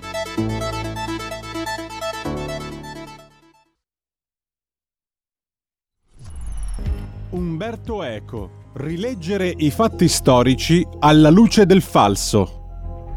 Ma il mondo, il mondo è pieno e internet è pieno di gente che rilegge i fatti storici così. Ma cos'è che ti- a te affascina di queste figure psichicamente anche un po'... Il falso. Cos'è? Il falso, Il ti, ti- falso, ti affascina? Perché? Eh, Perché ho sempre teorizzato che il segno è quella cosa che ci permette di mentire. Se il segno servisse solo per dire il gatto è in cucina a Parigi e in Francia, pa- parleremmo pochissimo. I segni ci permettono di parlare o di cose lontane, tua nonna o la Cambogia, e di dire cose false. E e quindi sono affascinato da questo, da questo meccanismo, che poi sorgano dei gusti personali, per cui in quanto collezionista di libri antichi colleziono solo libri che dicono il falso, non che mentono necessariamente, ma che dicono ciò che non è, per cui io non ho Galileo, ma ho Tolomeo, ecco, e questo diventa un gusto, una curiosità, una, una perversione, una perversione atea, perché molti di questi che coltivano queste cose poi ci credono. Ecco, però Io il- invece non ci credo. Rientriamo in onda e mm, ringrazio e saluto, colgo l'occasione Alessandro Pirone in regia, grazie mille per la preziosissima opera che sta facendo in questi giorni e nei prossimi giorni, eh, per il prossimo periodo, indefinito nei, nei, nei tempi, ma comunque grazie. Abbiamo fronteggiato così un piccolo problema, e, un piccolo grosso problema, quindi grazie ad Alessandro Pirola in regia, preziosissimo come sempre. Prima dietro le quinte, adesso in prima linea, sulla tolda di regia. Intanto torniamo, mm, dicevamo, alla rassegna stampa. Sulla stampa di ieri, due pagine dedicate a un'esperienza da operaio Amazon del giornalista della stampa Andrea Rossi che ha fatto una giornata sola, buon per lui, al lavoro nel polo di Novara nei giorni del Black Friday. Ecco il suo racconto tra l'ossessione per la sicurezza e i pacchi confezionati in 30 secondi. Rumore senza tregua sui 10 km di nastri trasportatori che viaggiano senza sosta. Si smista un oggetto ogni 6 o 7 secondi. Dopo 10 minuti siamo già storditi, racconta l'inviato della stampa. Impossibile parlarsi, la distanza che separa le postazioni, il costante forte rumore di fondo impediscono ai lavoratori di interloquire per tutto il loro turno. Nel polo di Amazon a Novara lavorano mille persone, ma in questa settimana sono raddoppiate. C'è la foto del giornalista Andrea Rossi della stampa che per un giorno appunto ha fatto questo lavoro non certamente facile. Torri alte 3 metri, un sistema automatico le indirizza davanti alle postazioni del personale. Punto 2. Mettere e togliere, milioni di prodotti vanno prelevati, impacchettati, poi reinseriti nelle nicchie giuste. 3. Luci verdi e rosse. Se si fa bene, seguono un flash e un suono di ok, se no la macchina dice di rimediare. 4. Piccoli incidenti. Se un articolo cade, un supervisore crea un percorso sicuro in mezzo ai robot per poterlo recuperare. Chi può cambia spesso mansione per non impazzire per la ripetitività. Dalla stampa poi vi segnalo, sempre su domenica, la giornata di ieri, L'articolo garantista dell'ex procuratore capo di Milano, il magistrato ormai in pensione Edmondo Bruti liberati. Anche l'imputato merita la privacy. L'imputato in questo caso è l'assassino di Giulia Cecchettin, il probabile assassino andrebbe detto per garanzia. L'arresto di Filippo Turetta ha riaperto la riflessione sul femminicidio. Anche l'imputato ha diritto alla sua privacy, dice giustissimamente Edmondo Bruti Liberati. Mentre arrivano i voti a proposito di giustizia per giudici e pubblici ministeri, il ministro Nordio porterà in Consiglio dei Ministri il fascicolo del magistrato, contestato dai magistrati. Si tratta di veri giudizi ogni quattro anni con sanzioni per chi sarà ritenuto non positivo. Nelle pagelle anche l'esito delle richieste fatte durante i processi e i provvedimenti presi. In piena bufera politica giustizia arrivano le pagelle per i magistrati con tanto di bocciatura. Il ministro Nordio è pronto a portare in Consiglio dei Ministri la riforma cosiddetta del fascicolo del magistrato, tanto contestata dai magistrati. Una valutazione sull'operato di giudici e pubblici ministeri alla quale il Consiglio Superiore della Magistratura dovrà attenersi per gli avanzamenti di carriera è il decreto sull'ordinamento giudiziario previsto dalla riforma Cartabia che dovrebbe essere accompagnato anche da un altro provvedimento, una stretta sui magistrati fuori ruolo. A proposito di indagini, l'inchiesta in questo caso giornalistica di Report sul senatore Gasparri per incarico omesso. Gasparri reagisce tutto trasparente, presidente in una società di cybersicurezza. Sembrava striscia la notizia. Maurizio Gasparri a caldo ieri sera, un minuto dopo la messa in onda della puntata di Report, che gli ha dedicato la prima parte di un'inchiesta, cerca di derubricare le accuse che i giornalisti guidati da Sigfrido Ranucci gli hanno rivolto. Al neo capogruppo di Forza Italia al Senato, Report contesta di non aver segnalato di essere presidente di una società di cybersicurezza, CyberRealm, che si avvale di manager e collaboratori che hanno rapporti con i servizi segreti di paesi stranieri, in particolare Israele. Gasparri avrebbe tenuto relazioni istituzionali per assegnare commesse tenendo all'oscuro la sua Camera di appartenenza. CyberRail non ha stipulato contratti con nessuno in Italia o altrove, risponde Gasparri, né ha commesse di alcun genere. A proposito di giustizia, 32 anni in cella da innocente, oggi lo racconta ancora, ma anche ieri i giornali lo hanno raccontato, è la storia di Beniamino Zuncheddu. È stato condannato per l'omicidio di tre pastori nel lontano 1991 a Sinnai, Cagliari. Lui si è sempre detto innocente. Un testimone chiave ha rivelato che riconobbe Zuncheddo in una foto su suggerimento di un poliziotto. L'avvocato ha presentato istanza di libertà condizionale ottenendola e ha chiesto la revisione del processo. 32 anni in cella da innocente, serviva un uomo da incastrare. Avevo rinunciato a sognare, così riassume oggi il Corriere della Sera. Ieri c'era un altro articolo sul Corriere medesimo, i dubbi sul testimone, Zuncheddo libero. Dopo 38 anni in cella, non ci credo ancora, dice l'uomo che fu condannato per tre omicidi. La difesa chiede la revisione. Un sopravvissuto lo accusò, ma anni dopo questo, questo sopravvissuto ha svelato. Me lo suggerì un poliziotto. Dopodiché lui si è sempre detto innocente, l'accusato che si è fatto appunto 32 anni di galera, condannato nel 91, liberato ma non ancora in via definitiva adesso nel 23. 32 anni dopo il massacro di Sinai è in cerca di veri colpevoli. Beniamino Zuncheddu torna a casa in attesa della decisione sulla revisione del processo. Sul giornale pure c'è questa storia, c'era ieri, sul giornale uscito ieri, un articolo di cronaca, era un errore libero dopo 30 anni e il commento di Luca Fazzo. Nemmeno Kafka si sarebbe spinto oltre. È allarme. Giustizia. Un agente di polizia mostrò al sopravvissuto una foto dell'imputato dicendo è il colpevole della strage. Intercettazioni ambientali telefoniche potrebbero portare alla svolta definitiva, libero dopo 32 anni. E intanto a proposito di giustizia, sempre ieri, domenica 26 novembre, due pagine di intervista di Giacomo Amadori a Giuseppe De Donno. Falcone e Borsellino erano odiati dai colleghi, traditi sul dossier mafia appalti. L'ex 007 De Donno, nel libro scritto con l'ex capo dei Ross, il generale Mario Mori, si occupa di misteri e veleni a Palermo. Al pubblico ministero ucciso in via D'Amelio, cioè a Borsellino nascosero anche l'archiviazione del dossier Mafia Appalti. È uscito un libro di Mario Mori e Giuseppe De Donno intitolato La verità sul dossier Mafia Appalti. Incontravo Siino, che era praticamente il cosiddetto ministro dei lavori pubblici della mafia, anche nei bagni degli ospedali. Non potevamo fidarci di nessuno. Le indagini siciliane su Cosa Nostra si intrecciavano con quelle condotte da Di Pietro a Milano. Nel mirino Raul Gardini e la sua Montedison.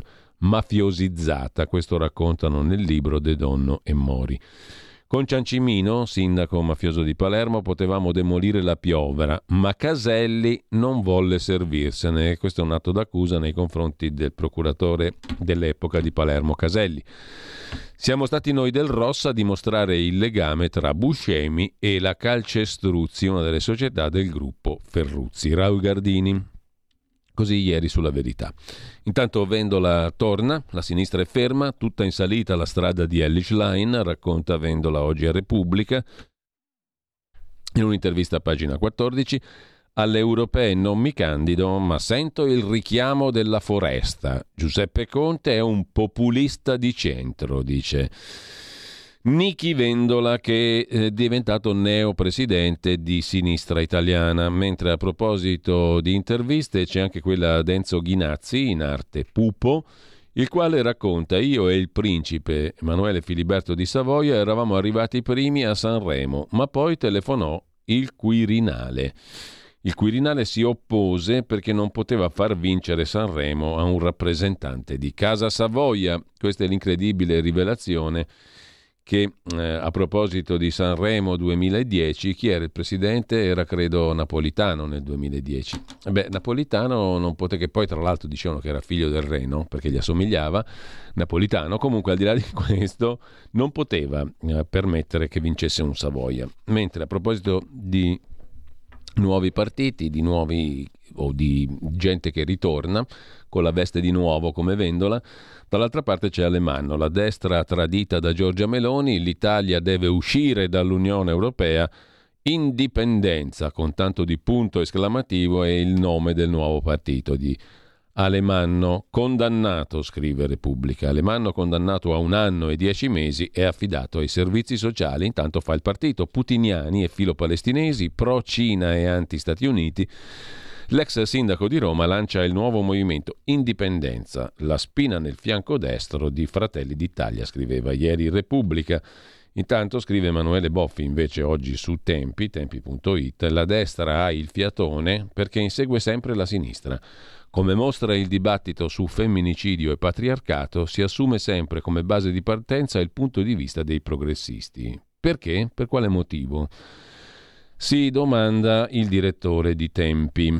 Sulla verità di stamani invece vi segnalo l'intervista al vicepresidente leghista del Senato Gianmarco Centinaio, condotta da Carlo Cambi. Sul premierato non ci vuole fretta. Serve la condivisione più ampia possibile. L'autonomia regionale invece avrà tempi più brevi. In Europa il centrodestra sta ottenendo risultati, quindi basta inciuci con la sinistra. Stiamo ancora pagando le cambiali di Conte sul super bonus e reddito di cittadinanza contro i femminicidi il deterrente è la certezza della pena. Mentre per la serie Da morti tornano buoni tutti, su Repubblica c'è l'elogio di Josef Ratzinger, il vero volto di un papa moderno. L'elogio è comparso ieri sulla scorta di un nuovo libro di Andrea Tornielli, Benedetto XVI, il teologo, il pontefice, l'uomo. Con questo chiudiamo la rassegna stampa, anzi c'è una notizia ancora da dare che viene da Londra Londra e i visti di lavoro soltanto a chi guadagna almeno 35.000 sterline. La misura, scrive oggi il Corriere della Sera, renderebbe difficile l'accesso a molti giovani. Su Repubblica Affari e Finanza invece vi segnalo un'analisi dedicata al tema dell'intelligenza artificiale di cui abbiamo parlato prima. Per il progresso o per i profitti? Il grande dilemma dell'intelligenza artificiale. Cosa resta dopo la settimana dei colpi di scena nella società OpenAI? Hanno vinto Altman e i tecno-ottimisti, ma il nuovo assetto non dà garanzie sui pericoli dello sviluppo futuro. Ci fermiamo un attimo e poi con noi, come tutti i giorni in rassegna stampa, Maurizio Bolognetti.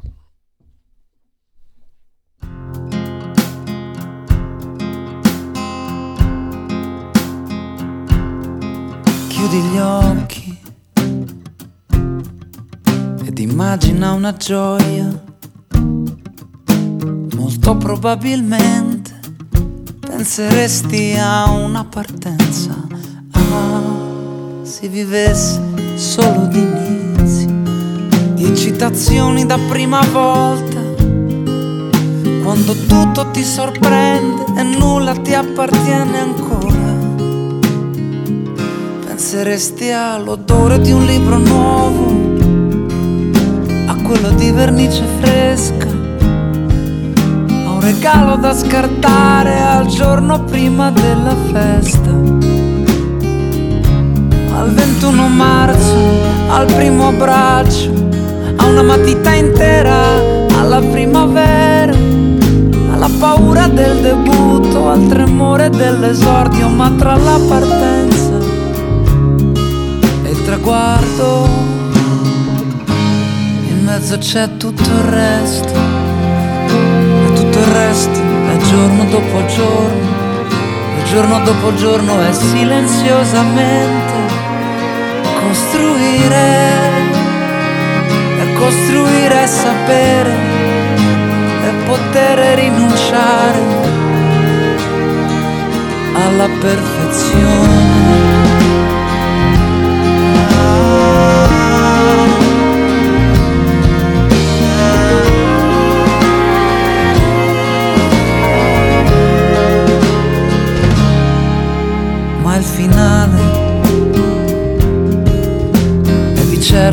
teatrale. Così di ogni storia ricordi solo la sua conclusione. Così come l'ultimo bicchiere, l'ultima visione, un tramonto solitario, l'inchino, poi il sipario. Ma tra l'attesa e il suo compimento, tra il primo tema testamento Mezzo c'è tutto il resto. E tutto il resto è giorno dopo giorno. E giorno dopo giorno è silenziosamente Costruire. E costruire a sapere E poter rinunciare Alla perfezione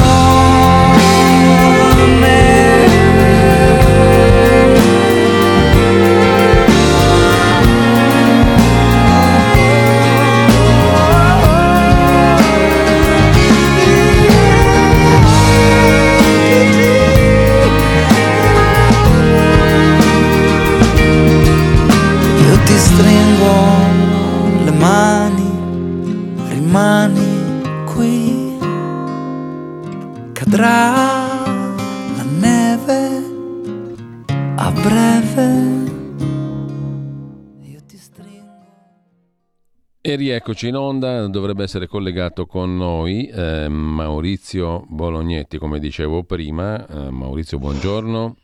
Ciao. Buon, buongiorno a te Giulio e buongiorno agli ascoltatori di Radio Libertà. Buongiorno. Allora, come facciamo tutti Grazie. i giorni durante la nostra rassegna stampa, apriamo un piccolo spazio, un piccolo ma importante spazio dedicato alla iniziativa che stai portando avanti ormai da quanti sono? Dal 9 di novembre, quindi sono, oggi, oggi 18 giorni. Siamo al diciottesimo giorno di mh, iniziativa non violenta, di eh, sciopero mh, della fame, quindi tre cappuccini al giorno, eh, per porre il problema della compatibilità con eh, le nostre regole fondamentali e in tema di libera espressione, il nostro articolo 21 della Costituzione, ma anche l'articolo 19 della Dichiarazione dei diritti dell'uomo e um, in tema appunto di libera espressione del pensiero, di diritto alla conoscenza e di compatibilità di queste norme fondamentali con l'attuale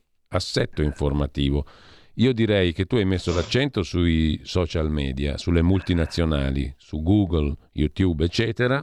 Ti è stato chiuso, cancellato completamente il canale, però il problema si pone complessivamente.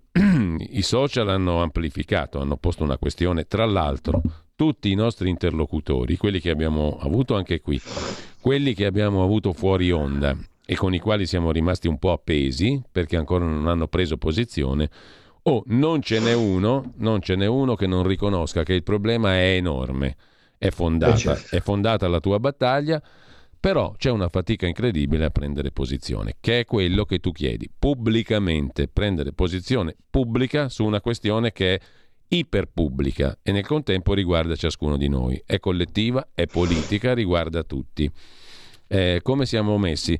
Tra l'altro tu hai accolto, Maurizio, mh, mm, hai accolto la richiesta accorata del direttore dell'Avanti, Livio Valvano, a rinunciare al digiuno che sarebbe scattato nei tuoi intenti proprio ieri sera, no? a partire da, da ieri alle 23.59. Abbiamo ancora qualche giorno per cercare di fare in modo che si manifestino quelli che ci danno ragione in privato ma non in pubblico. Hm? La dico un po' brutalmente, però è così. Giusto? Beh, hai detto benissimo, guarda, una sintesi perfetta di tutte le questioni sollevate, sì, ho, ho, inteso accogliere per come mi ha posto, eh, per come si è rapportato nei miei confronti l'invito di Livio Valvano, ma e non è un, guardate, insisto, non è un ricatto, però significa che da giovedì questo, in assenza di, eh, di cambiamenti, di novità, eh, poi io lo inizierò il digiuno. Eh, giovedì, io aspetto fino a giovedì, ci diamo un po' di tempo in più, mi do un po' di tempo in più, do un po' di tempo in più ai miei interlocutori, spero che ci sia una riflessione vera, reale, su un tema che, come hai voluto sottolineare tu, io ritengo sia di fondamentale importanza, vogliamo dire anche per, un, per un, il buon funzionamento di una democrazia, perché poi alla fin fine qui parliamo del diritto umano alla conoscenza, che non è il diritto di diffamare, che non è il diritto di calunniare, quello deve essere perseguito, ma ci mancherebbe così come magari andrebbero tutelati adeguatamente, però aggiungo i giornalisti vittime di querele temerarie. Eh, bisogna, ognuno a volte, questo è un paese strano, si guarda solo un aspetto di una questione magari in base alle convenienze di bottega, di partito e personali. No, bisogna guardare le, la, le questioni nel loro insieme. E allora sì che c'è eh, il rischio di calunnia libera e di diffamazione libera, ma eh, c'è anche, come se c'è, in questa Italia che si colloca al 42 posto quest'anno per libertà di stampa, secondo Reporter Sans Frontières, eh, la questione delle querele temerarie e chi ascolta e fa questo mestiere magari ha potuto assaggiare che cosa significa essere seppellito di querele e poi la difficoltà che si ha a fare informazione. Vabbè, io mi auguro davvero che, che la politica, innanzitutto però, eh, l'interlocutore principale è l'ordine dei giornalisti, se non quelli dell'ordine. Eh?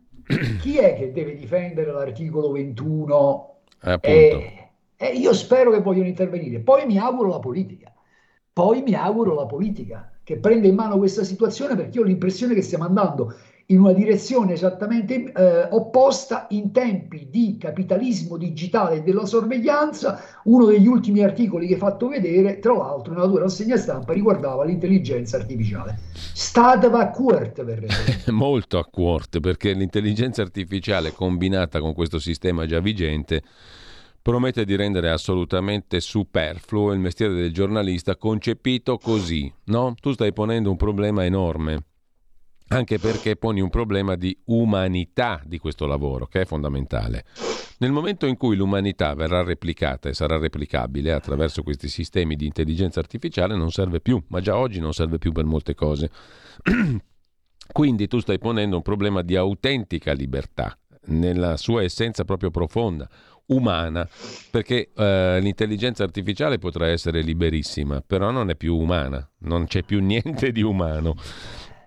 E tutto è etero, diretto e controllabilissimo in maniera ancora più efficace. Non costa niente, non servono contratti, non servono regole sindacali, non serve un'etica eh, individuale, serve semplicemente il controllo della macchina. E il controllo della macchina ce l'hanno in pochi, è un oligopolio quello di questo mondo, no? perché questo doveva essere il mondo della libertà maggiore, sempre crescente. Mm. È una libertà vigilata nel migliore dei casi ed è in mano a, a, grossi gruppi di interesse, c'è poco da fare. Mm? E questo è un grosso eh, problema. Io non, ah, capisco, non, capisco, veramente il motivo per cui ci sia questa riluttanza da parte di coloro che ancora... Beh, oddio, eh, va detto che negli anni, negli anni c'è stato un, un, come dire, un sempre minore interesse per l'aspetto eh, professionale, etico e umano di questo lavoro giornalistico, no? Eh, lo abbiamo visto già con i vecchi mezzi di comunicazione, con le vecchie testate, col vecchio mondo, tra virgolette. Adesso che il, nuovo mondo prende sempre più piede, mi sembra che la tendenza sia quella lì. Però continuo a non capire il motivo per cui in privato si dice che questi problemi ci sono, sono enormi, in pubblico non si prende posizione. Mm? invece di stimolare e di cogliere al volo un'occasione come quella che tu stai offrendo con la tua personale individuale testimonianza. Non voglio parlare di eroismo, però siamo quasi vicini secondo quello che è la mia sensibilità, Maurizio. È un eroico modo di porre all'attenzione di tutti un problema reale, riconosciuto come tale da tutti. E allora fatevi avanti, parliamo, li abbiamo tempestati un po' tutti questi qua, no? Ordine dei giornalisti, Federazione della Stampa, avvocati di contorno, che qualcuno si faccia vivo che battano un colpo, ecco, che, raccolgano questa, che, raccolgano questa, e, opportunità. E lo spirito dell'articolo 21. Po- poco fa ho riciclato una vecchia immagine di qualche anno fa. C'era un cartello su una sedia con la scritta torno subito, sono andato a cercare la Costituzione. Eh, speriamo di trovarla. Quella, la Dichiarazione universale dei diritti dell'uomo, magari anche la Convenzione europea dei diritti dell'uomo, tutte belle, bellissime cose, le sottoscriviamo, magari le enunciamo, però poi ce ne dimentichiamo quando si tratta in pratica di farle vivere, magari di incarnarle. Questo è un dialogo, eh, spero che vogliano ascoltare, non è un ricatto, perché sto rivendicando Uh, io credo, mi sto battendo su diritti e nella, nella, misura in cui sto ponendo questioni di diritto non può esserci ricatto e credo sia doveroso intervenire su questo. Allora, mh, mm, Maurizio, ci salutiamo qua, ci risentiamo domani a orario da definirsi, grazie, ma tra, grazie le, set... Radio Libertà. tra le 7.30 e le 9.30, poi l'orario lo definiamo, comunque uno, un punto lo teniamo tutti i giorni, fino a che non eh, avremo magari il piacere di ospitare proprio qui un, un dibattito, un, un incontro, uno, uno, uno scambio di opinioni, un confronto. Scambio di opinioni mica tanto, perché ripeto, il paradosso è che en privé, in privato, tutti concordano sul fatto che questo è un problema.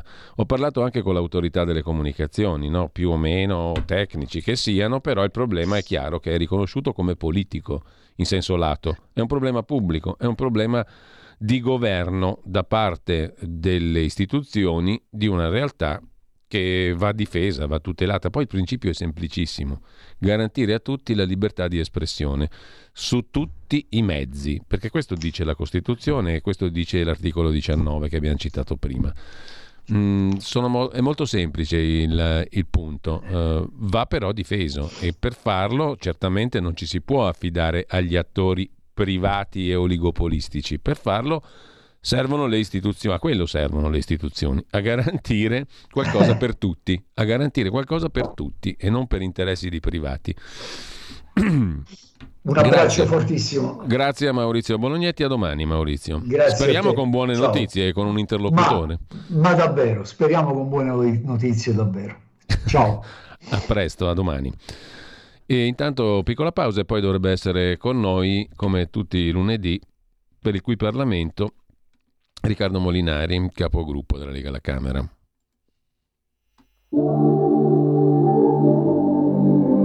Vorrei cancellare ogni cosa stasera Non farmi sentire un'anima in pena Da sola nel mondo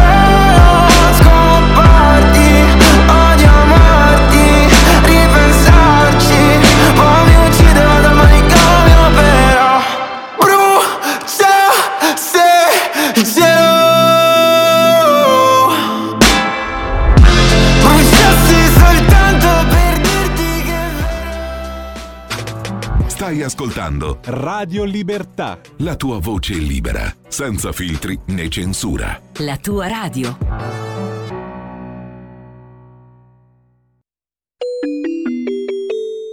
Qui Parlamento. Benvenuto, benvenuto e buongiorno al nostro ospite, come tutti i lunedì, con noi non ho il ricordo, però in cuffia. Riccardo Molinari, che dovrebbe già essere in collegamento con noi, l'abbiamo preso proprio al volo prima che appunto si metta in volo. Quindi saremo velocissimi questa mattina. Buongiorno Riccardo, grazie. Non lo sento. Verifichiamo se c'è il ehm, ritorno anche per Riccardo Molinari in collegamento telefonico con noi. Vediamo. Se no vuol dire che ha già preso l'aereo e quindi lo salutiamo. No, la linea è caduta. Proviamo a richiamare. Intanto diamo uno sguardo alla prima pagina dell'agenzia ANSA. Nel frattempo cerchiamo di recuperare al telefono Riccardo Molinari. Ultimo giorno di tregua verso la liberazione di altri 11 ostaggi. L'agenzia ANSA si conferma essere un'agenzia molto tempestiva e la stessa apertura di due ore fa. Mm, bene, complimenti. Mentre ADN Kronos, andiamo lì, si occupa della stessa notizia, cioè di Israele che ha ricevuto la lista, mm, ma ci sono problemi, la tregua può essere prolungata, ultimo giorno di tregua, diffusa la lista di 11 ostaggi liberati oggi.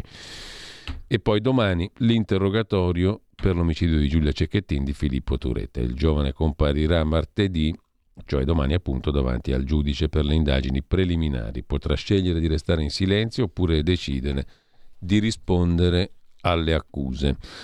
E ehm, non so se siamo in grado adesso di collegarci con Riccardo Molinari. Pronto?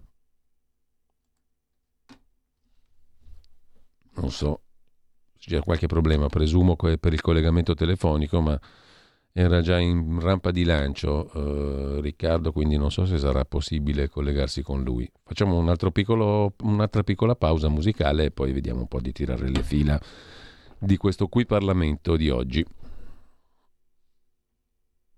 Mi guardo in uno specchio, assomiglio un po' al tuo letto, quasi sempre sfatto, come quando sono lì a casa.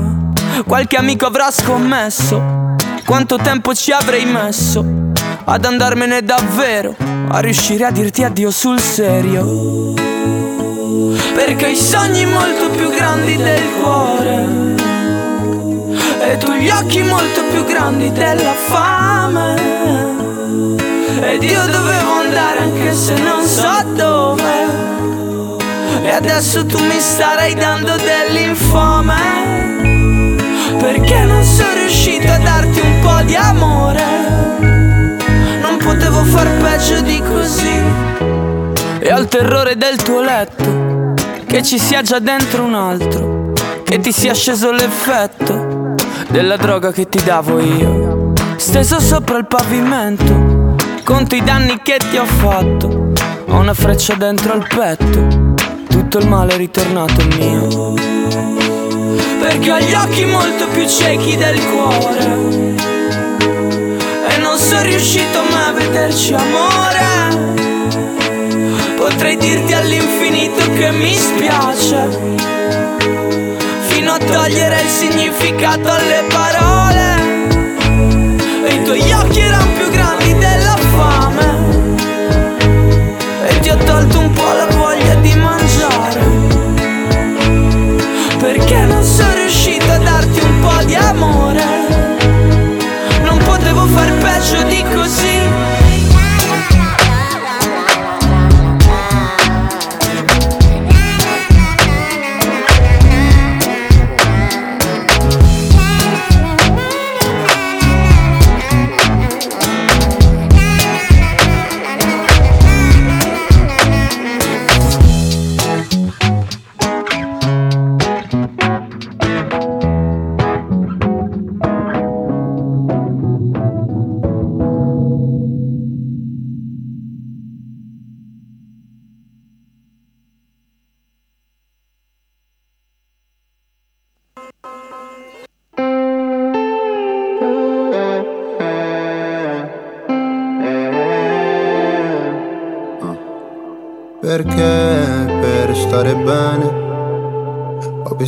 Toccare il fondo. Sono un bugiardo se ti faccio vedere che ho tutto sotto controllo. Ma più rido, più mi si fredda il cuore. Dici di stare lontano dalle droghe Per darti il mio bacio migliore. Ho bisogno di un cocktail d'amore. Ho bisogno di un cocktail d'amore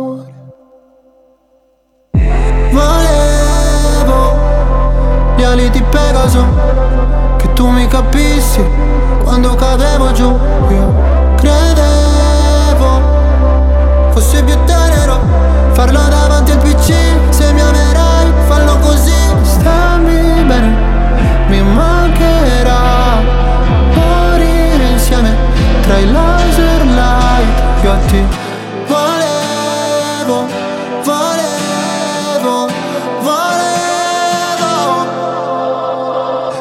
Perché per stare bene. Ho bisogno di sfogarmi solo. Non sono il tipo che convive né che ti chiede la mano in cortile. Se c'è freddo ti do la mia giacca Se ferisci sarò motherfucker. Volevo gli ali di Pegaso Che tu mi capissi.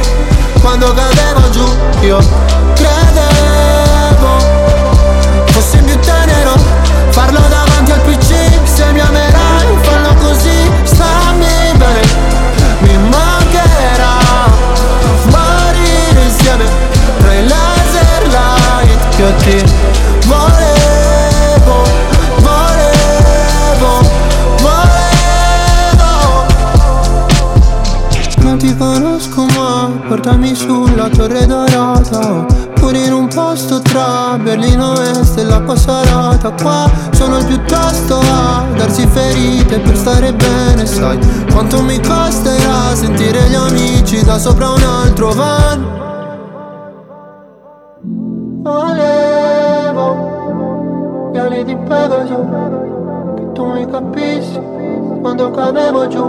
Io credevo fosse più tenero Farlo davanti al PC Se mi amerai fallo così. Stammi bene Mi mancherà. Morire insieme Tra i laser light Che a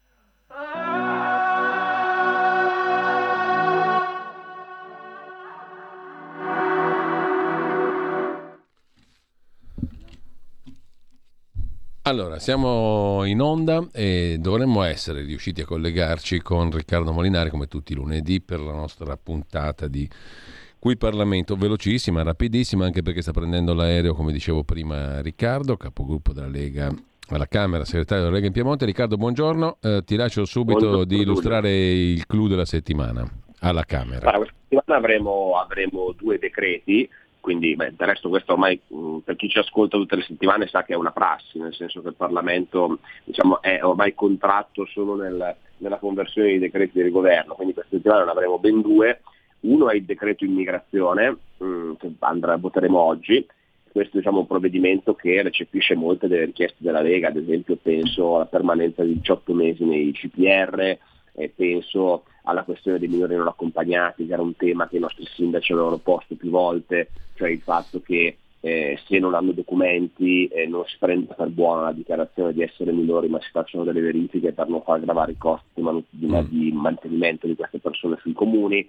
E, insomma, ci sono mh, una serie di norme integrative diciamo, sull'immigrazione che rispondono a quelle che erano le nostre, le nostre richieste. Eh, d'altra parte e poi avremo durante il corso della settimana, finito questo decreto, l'altro decreto, quello sui cosiddetti campi flegrei, che è un problema diciamo sismico e quindi sono normative molto tecniche eh, di prevenzione sismica, quindi questi sono i due decreti che avremo questa settimana e che ci impegneranno tutta la settimana. Ecco, nel testo sommario che compare sul sito della Camera c'è anche ratifica del MES, cosa significa, cosa si intende? Sì, guarda, quello non andrà in discussione perché la ratifica del MES è una proposta dell'opposizione mm. e visto e considerato che noi abbiamo appunto due decreti legge, i provvedimenti del governo passano sempre prima, quindi eh, avendo due decreti legge non ci sarà il tempo in questa settimana parlamentare di discutere anche le proposte in calendario dei gruppi, sia dell'opposizione che della maggioranza. Come ti dicevo, ormai insomma, il Parlamento è diventato eh, un, un, organismo di ratifica dei decreti, cioè si riesce a fare poco altro. Ma comunque la, la ratifica del MES è una proposta che ha fatto il terzo polo, ovviamente per cercare di mettere in difficoltà il governo di centrodestra, che prende pari pari il trattato del MES eh, e chiede di approvarlo, quindi approvarlo e ratificarlo così come è ratificato dagli altri paesi europei. Come sapete tutti su questo c'è eh, una tensione politica tra l'Italia e la Commissione europea perché l'Italia sta insomma tergiversando nell'approvazione di questo provvedimento anche in attesa di sapere che, come si concluderanno le trattative eh, sul patto di stabilità europeo.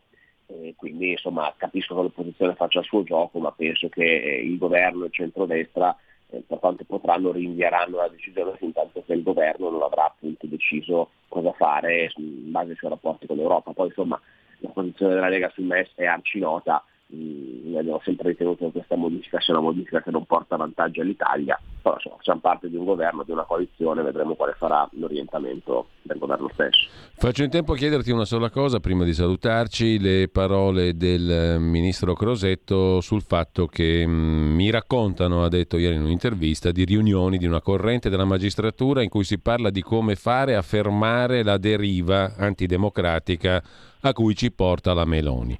Ne abbiamo viste di tutti i colori in passato, se conosco bene questo paese mi aspetto che si apra presto questa stagione prima delle europee. Beh, il problema è che io però rimango sempre abbastanza basito, cioè comunque Crosetto è un ministro, eh, siamo al governo, se ci sono cioè, determinate mm. situazioni, più che denunciarle bisognerebbe affrontarle, no? perché mh, si continuano a lanciare allarmi, però la riforma della giustizia da un anno e passa è ferma e quindi questa è la cosa che io non riesco a capire, cioè mi sembra quasi che si facciano dichiarazioni che poi tutto hanno come risultato eh, se non fuorché quello di limitare il problema, al massimo lo esasperi ancora di più, no? perché fai infuriare magari anche quella parte di magistratura che invece non ha nessuna intenzione o nessuna pregiudizialità eh, verso il governo. Mm, non, sono cose che non capisco. Poi è vero o non è vero, di questo non lo so, vedremo se il ministro Crosetto ci darà elementi aggiuntivi. Diciamo che in passato è successo, ricordiamo il libro di Palamara, dove eh, fu lui stesso a testimoniare, raccontare che per fermare Salvini si diceva Salvini ha ragione ma dobbiamo inventarci qualcosa per fermarlo. No? Quindi diciamo che sono cose che sono già successe, abbiamo già visto, e di governi fatti saltare per via giudiziaria o giunte regionali o sindaci, ne abbiamo viste decine. Quindi par- purtroppo non sarebbe sorprendente, questo è già mo- molto grave, cioè il fatto che un paese democratico non sia sorprendente una cosa del genere. Detto ciò però, eh, Crosetto, ripeto, è al governo, quindi siamo al governo, forse dovremmo affrontare il problema più che denunciarlo. Allora, grazie a Riccardo Molinari e mm, buona settimana, buon lavoro Riccardo. Versione smart quest'oggi. Eh, buon, grazie Giulio. Buon viaggio. Ciao. ciao, ciao.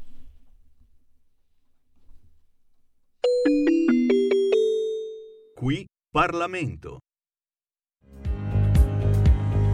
Avete ascoltato la rassegna stampa.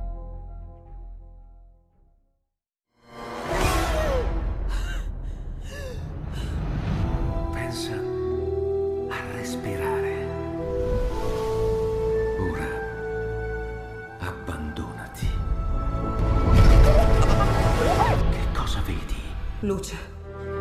Oscurità. L'equilibrio. È tanto più grande. C'è stato un risveglio. Hai sentito? Conosco una sola verità.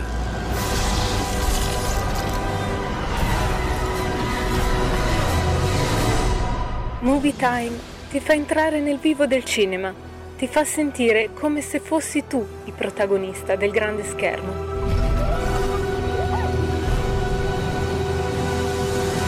ogni sabato dalle ore 16.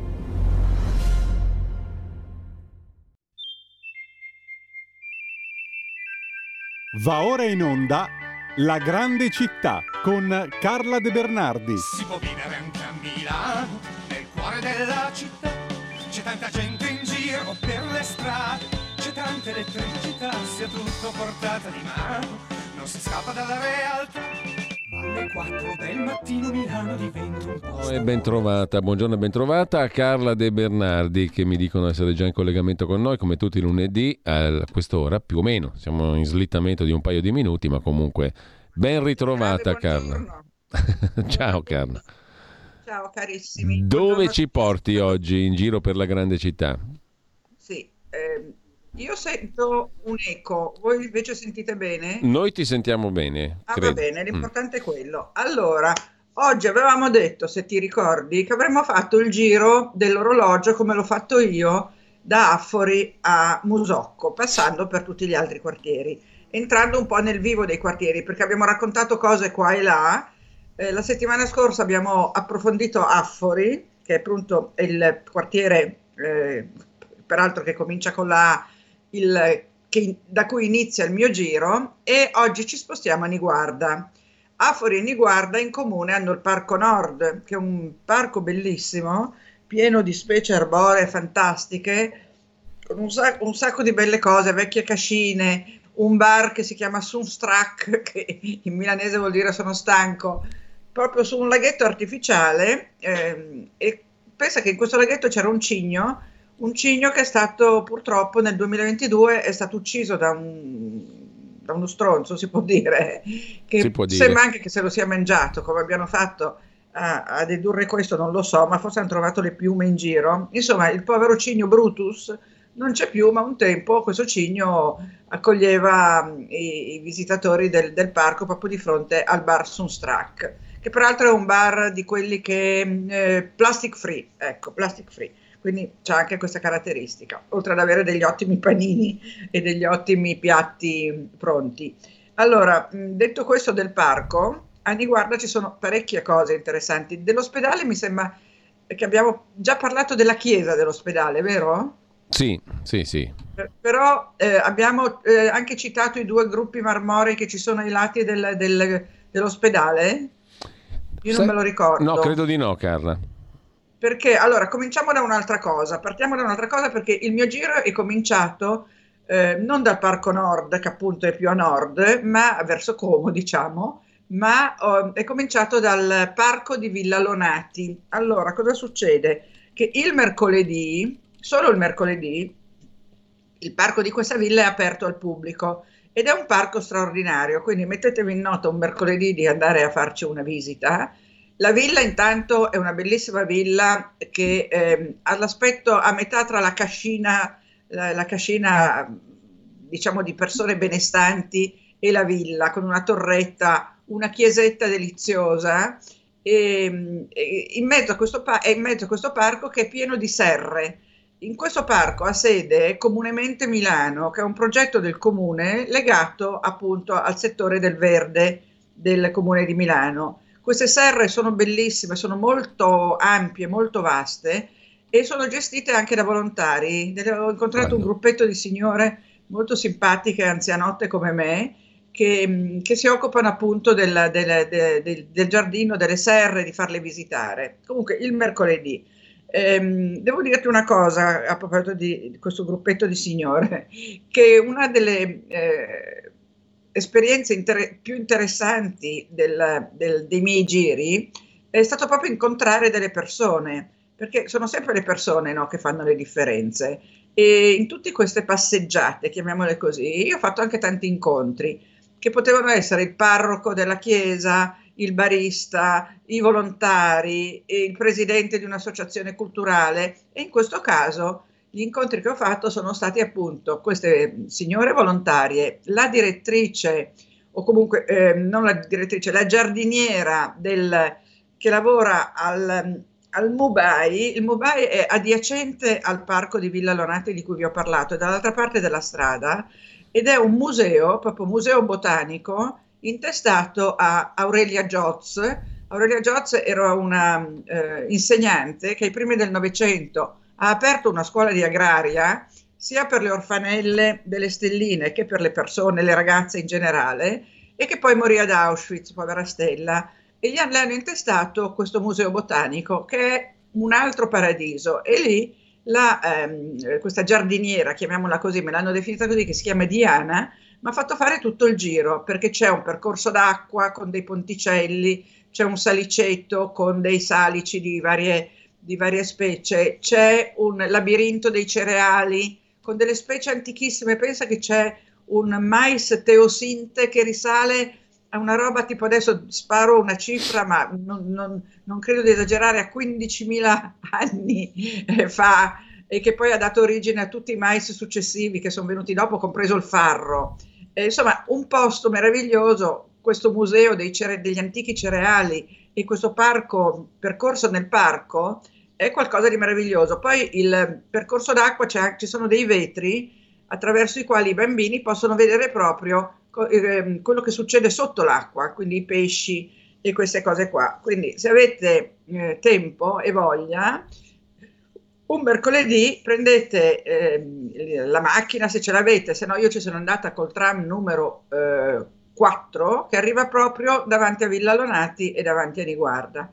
Da Villa Lonati, dal Mobile, vi spostate per fortuna non per andare eh, a, fare una visita o a trovare un malato a Niguarda e ammirate i due gruppi scultorei che ci sono all'ingresso.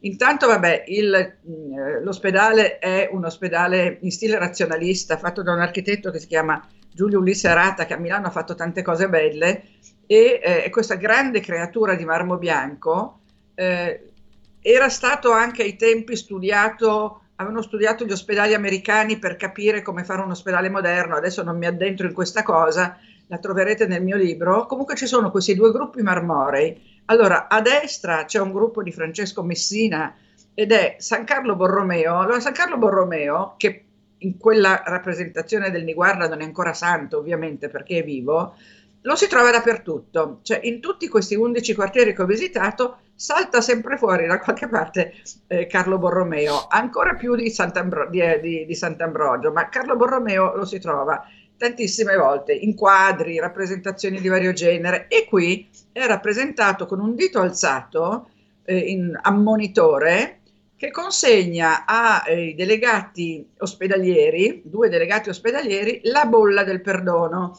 La bolla del perdono è quella cosa, ehm, eh, quella, quel documento che eh, stabiliva che chi visitava la chiesa dell'ospedale il 25 marzo, mi sembra, aspetta che me lo sono segnata, il 25 marzo di ogni anno, aveva l'indulgenza plenaria, naturalmente a fronte di una, congruo, una congrua donazione all'ospedale, no? E quindi in questo modo venivano raccolti i soldi e le persone erano tutte contente perché avevano l'indulgenza plenaria e potevano ricominciare a peccare allegramente. Questa festa del perdono, che dà il nome anche alla via festa del perdono omonima che, dove c'è l'università statale, è, è, tuttora in auge. Mi sembra che un anno si faccia all'ospedale e un anno si faccia proprio all'università. Quindi la festa del perdono il 25 marzo, ricordatevela, perché potete ottenere l'indulgenza plenaria. Io l'ho ottenuta eh, una volta andando a piedi a Roma, eh, quindi andando a piedi a Roma si ottiene l'indulgenza plenaria. Questa è l'alternativa se non volete andare a fare visita all'ospedale. Dopodiché eh, la, l'altro gruppo marmoreo, che invece è di Arturo Martini, sulla sinistra, tutti e due hanno una grande vasca davanti, l'altro gruppo marmoreo sono Francesco Sforza e, e eh, Bianca Visconti, che consegnano a Papa Piccolomini, Papa Pio II, la, ehm, il bozzetto proprio del, della, della Cagranda, quindi dell'ospedale. Siamo a fine 400 all'incirca. È divertente Francesco Sforza che ha un grande cappellone ehm, e, e l'autore aveva detto, gli ho fatto in milanese, gli ho fatto un cappello alla Panciovilla. Poi dopo Niguarda si va a Villa Clerici. Io ci sono andata accompagnata da Maria Piera Bremmi, che è la presidente del Circolo Culturale Abitare di Niguarda, altro incontro con Maria Pia, che ci ha portato alla GASC, eh, Galleria Arte Sacra e dei Contemporanei, voluta da mh, mm, un mecenate molto importante che ha raccolto opere di arte sacra, unicamente arte sacra, in questa Villa Clerici. Villa Clerici è bellissima, una villa del Settecento, eh, con un porticato sul davanti e sul dietro invece un colonnato con in mezzo una statua della Pietà di Messina ed è piena di opere d'arte contemporanea, di artisti come Minguzzi, come Messina, come Floriano Bodini, come eh, Achille Funi e anche proprio contemporanei eh, viventi. E per esempio mi ha molto impressionato una grande croce con una struttura di ferro a croce molto grande, sarà alta bah, eh, 3 metri, ehm, che appoggia su una base di ghiaia nera e si erge questa croce che è fatta da eh, una serie di video ehm, sui quali vengono proiettate co- e continuamente in movimento delle, delle, eh, delle immagini che possono essere o immagini astratte, quando io ero lì passavano dei cieli e dei mari, oppure immagini legate alla, alla, alla, um, all'attualità. E questo è regolato dall'artista, che ti dico anche il nome, si chiama, da, eh, si chiama, si chiama, si chiama, orco cane mi sfugge, e comunque, ehm, ah sì, Davide Coltro, quest'opera si chiama Crux ad lucem per crucem, la croce alla luce attraverso la croce, e, e lui lo, la gestisce da remoto, cioè dal suo computer a casa o nel suo studio. Questo Davide Coltro cambia le immagini continuamente di questa croce. Nel buio della sala tu vedi questi schermi che si illuminano e sulle quali passano delle immagini. È veramente un'opera d'arte, eh, di videoarte a questo punto, veramente importante. E quindi eh, capisci che a Niguarda tra eh, il Villa Lonati, il, il Museo Botanico, eh, Niguarda, che poi vi invito, ve l'ho già detto, andare a visitare la chiesa che è piena di capolavori anche quella, ehm, il, ehm, la GASC, Galleria di Arte Sacra Contemporanea, e poi a Niguarda c'è una cosa carinissima sulla quale chiudiamo, che è un piccolo zoo, una fattoria zoo, con daini, mucche, asinelli, eh, tutti quegli animali da cortile, galline, pavoni, eccetera, eccetera, che ehm, di un certo signore che si chiama Turati, un altro incontro molto, eh, come dire, eh, carino di, di, di, questa passeggiata, il Sur Turati che ha più di 80 anni, un sorridente vecchietto gentilissimo, lui chi è? È il titolare della, mh, di una, eh, come si chiama, ehm, eh, di pompe funebri, di una, di una eh, lui, lui, possiede questa, da, da, da, dalla sua famiglia da tantissimo tempo questa agenzia di pompe funebri con la quale hanno fatto parecchi soldi. I signori Turati possiedono parecchie case, parecchi terreni, soprattutto nel passato avevano tanti terreni che poi vendendoli hanno reso molto. E però lui in questa, non dove ci sono gli uffici, ma eh, lì vicino, ha fatto questo piccolo zoo e dove possono andare in visita i bambini, ci sono due casette sugli alberi che lui ha fatto venire da, mi sembra da, da, dalla Slovenia o dalla Croazia, le ha montate sugli alberi. Poi c'è questo recinto dove stanno, eh, questo grande recinto dove stanno daini, appunto asinelli, e poi c'è un museo, della, c'è un mulino che gira, che gira, che gira, perché lì passa, passa una, un corso d'acqua, perché a Niguarda c'era il Seveso, c'era il Seveso che rendeva tutti i terreni molto molto fertili, poi tu sai che il Seveso a un certo punto è stato tombinato ed è il motivo per cui ci sono eh, le esondazioni, eh, ne abbiamo avuto una recente, è stato tombinato il Seveso nella zona della Martesana e, e, quindi questa tombinatura, mi hanno spiegato dei tecnici, non chiedermene esattamente la, la ma questa tombinatura crea dei problemi per cui il Seveso ogni tanto fa il disastro che ha fatto. Niguarda è proprio il quartiere che viene più colpito dalle esondazioni del Seveso. E, e, con questo vedo che abbiamo finito e quindi non mi butto in altre spiegazioni, no. però vi ricordo Niguarda, il, l'ospedale, il, la Villa Lonati, il Mubai, lo zoo del signor Turati, la Villa Clerici, tra l'altro Villa Clerici ha un meraviglioso atrio tutto affrescato con il ratto di Ganimede e poi sopra ci sono delle sale tutte affrescate anche quelle, quindi merita proprio anche la visita alla villa oltre alla galleria d'arte sacra. E quindi andate a Niguarda e passateci la giornata e poi andate al Parco Nord, magari in primavera, a farvi un panino da Sunstrack.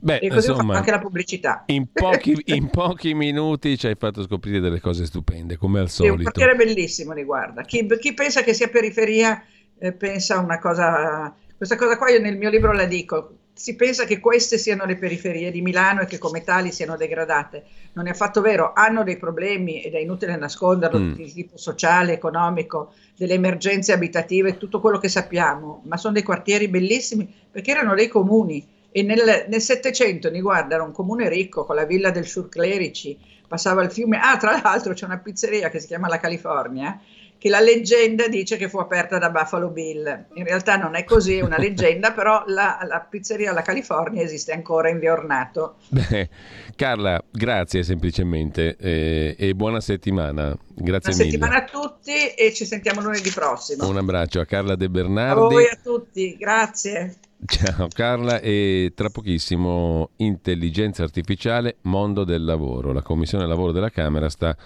ascoltando esperti su questo tema sempre più rilevante. Buon ascolto. Avete ascoltato La grande città con Carla De Bernardi. Della gente che vive, che lavora, che si diverte, che respira in mezz'ora da piazza del Duomo, arrivi dove vuoi. Ma alle 4 del mattino Milano diventa un posto molto strano.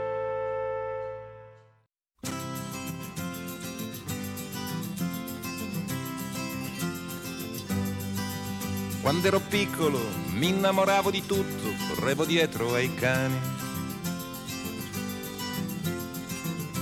E da marzo a febbraio mio nonno vegliava sulla corrente di cavalli e di buoi, sui fatti miei e sui fatti tuoi. E al Dio degli inglesi non credere mai.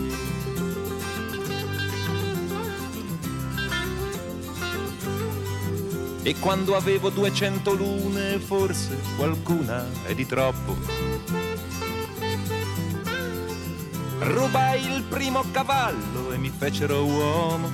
Cambiai il mio nome in coda di lupo.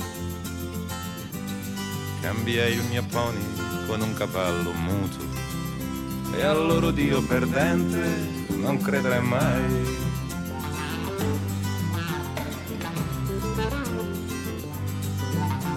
E fu nella notte della lunga stella con la coda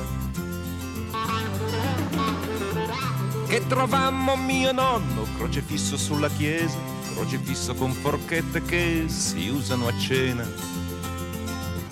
Era sporco e pulito di sangue e di crema e al loro Dio goloso non credere mai.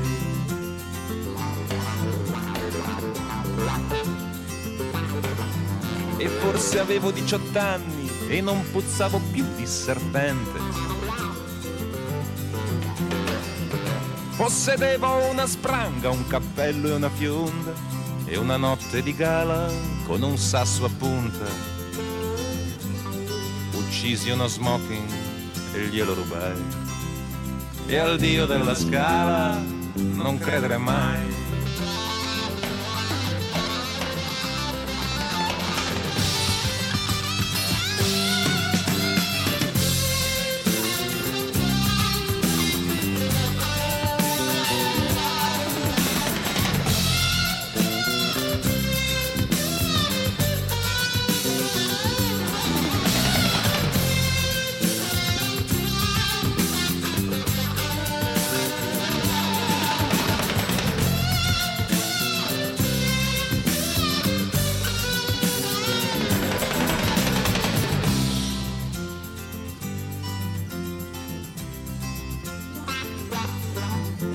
Tornammo in Brianza per l'apertura della caccia al bisonte.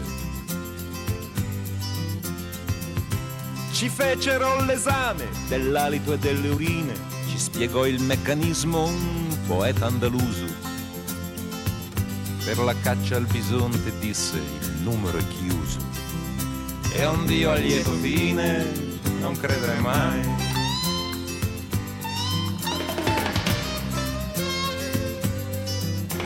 Ed ero già vecchio quando vicino a Roma, al Little Big Horn, capelli corti generale, ci parlò all'università dei fratelli tutte blu che seppellirono le asce. Ma non fumammo con lui, non era venuto in pace. E a un dio fatti il culo, non credere mai.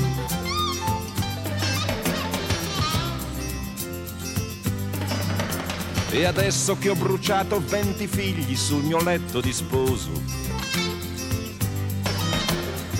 che ho scaricato la mia rabbia in un teatro di posa, che ho imparato a pescare con le bombe a mano, che mi hanno scolpito in lacrime sull'arco di Traiano, con un cucchiaio di vetro scavo nella mia storia. Ma colpisco un po' a casaccio perché non ho più memoria è un Dio, è un Dio, è un Dio, è un Dio, è un Dio senza fiato, non credere mai.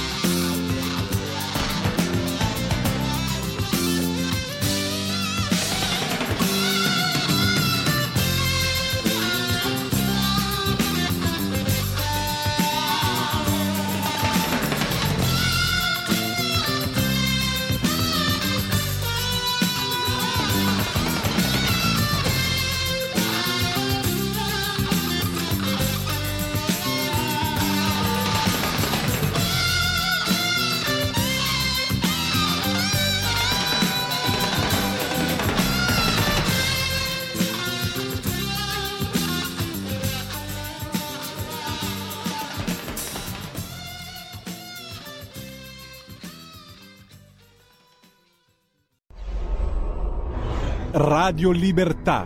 Veniamo da una lunga storia e andiamo incontro al futuro con spirito libero per ascoltare tutti e per dare voce a tutti.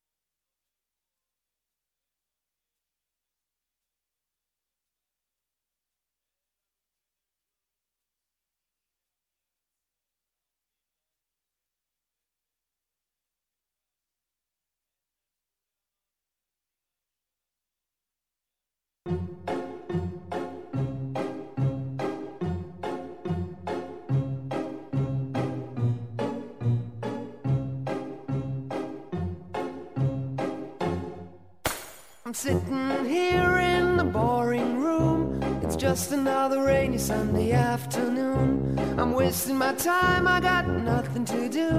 I'm hanging around, I'm waiting for you, but nothing ever happens. And I wonder. I'm driving around in my car. I'm driving too fast, I'm driving too far. I'd like to change my point of view. I feel so lonely, I'm waiting for you, but nothing ever happens. And I wonder. I wonder how, I wonder why. Yesterday you told me about the blue, blue sky, and all that I can see is just a yellow lemon tree. Turning my head up and down. I'm turning, turning, turning, turning, turning around, and all that I can see is just another lemon tree. Sing, da, da da da da, dee da da, da da da da, dee da da, da dee da. I'm sitting here, like to go out, taking a shower, but there's a heavy cloud inside my head. I feel so tired, put myself into bed. Well, nothing ever happens, and I wonder.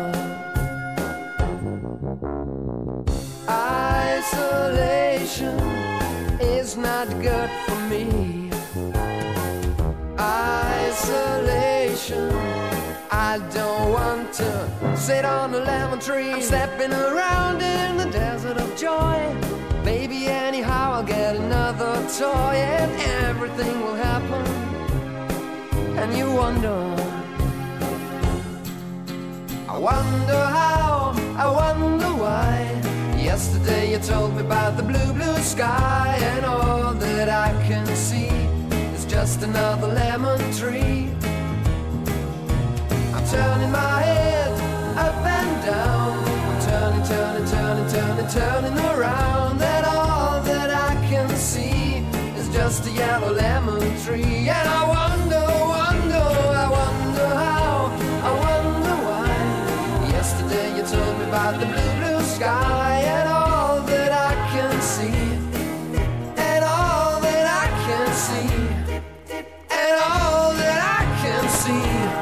Just a yellow lemon tree. mercato del lavoro l'audizione in videoconferenza dei rappresentanti di Avedisco, Associazione Vendite Dirette Servizio Consumatori. Ricordo che l'audizione odierna sarà svolta consentendo la partecipazione da remoto in videoconferenza dei deputati e degli auditi. Premetto che oggi abbiamo un momento un po' particolare perché siamo in pendenza di fiducia, quindi qualche deputato c'è, qualcun altro non c'è, qualcuno si collegherà, però insomma teneremo buona nota di quanto il, il dottor Giovanni Paolino, presidente di Avedisco, accompagnato dal dottor Giuliano Sciortino, segretario generale, ci vorranno dire. Ringraziamo i nostri ospiti per la disponibilità. Cedo immediatamente la parola al dottor Paolino. Prego, dottor Paolino. Buongiorno a tutti, grazie dell'invito. Eh, abbiamo diviso il nostro intervento per il breve tempo che abbiamo a disposizione in due parti, in una molto rapida eh, il dottor Sciortino che è il nostro segretario generale spiegherà un pochettino chi siamo e cosa facciamo e mentre invece nella seconda parte io mi soffermerò sull'argomento della- dell'audizione. Eh, grazie, grazie Presidente, grazie per questo invito, siamo veramente molto contenti di poter eh, partecipare a questa audizione. E allora Vedisco è l'associazione di categoria delle imprese che distribuiscono con il sistema della vendita diretta, Eh, quindi imprese che hanno eh, all'interno una rete di vendita di incaricati alla vendita a domicilio. Appunto. Eh, Avedisco è l'associazione presente dal 1969 e eh, raggruppa le, le principali aziende che distribuiscono con questo sistema. Eh, come associazione noi facciamo parte anche di un network europeo eh, che si chiama Seldia e, e facciamo parte anche di un network a livello mondiale che si chiama World Federation Direct Selling Association. Quindi eh, per quanto riguarda eh, un po' i volumi che il nostro comparto i numeri che il nostro comparto genera, a livello eh, italiano la, la vendita diretta vale circa 3 miliardi e 2 ed è eh, attuata appunto da circa 650 mila incaricati. Eh, a livello europeo questi numeri ovviamente sono eh, sicuramente più grandi, eh, in Europa dove peraltro noi siamo al terzo posto per fatturati eh, il volume d'affari vale quasi 35 miliardi di dollari e ci sono mh, circa 12 milioni e mezzo di persone che fanno questo tipo di attività, mentre a livello mondiale, dove noi ci collochiamo per volumi al dodicesimo posto come, come Italia, eh, vale circa 173 miliardi di dollari e eh, ci sono circa 115 milioni di persone che fanno questo tipo di attività, cioè la vendita diretta al privato domicilio del consumatore.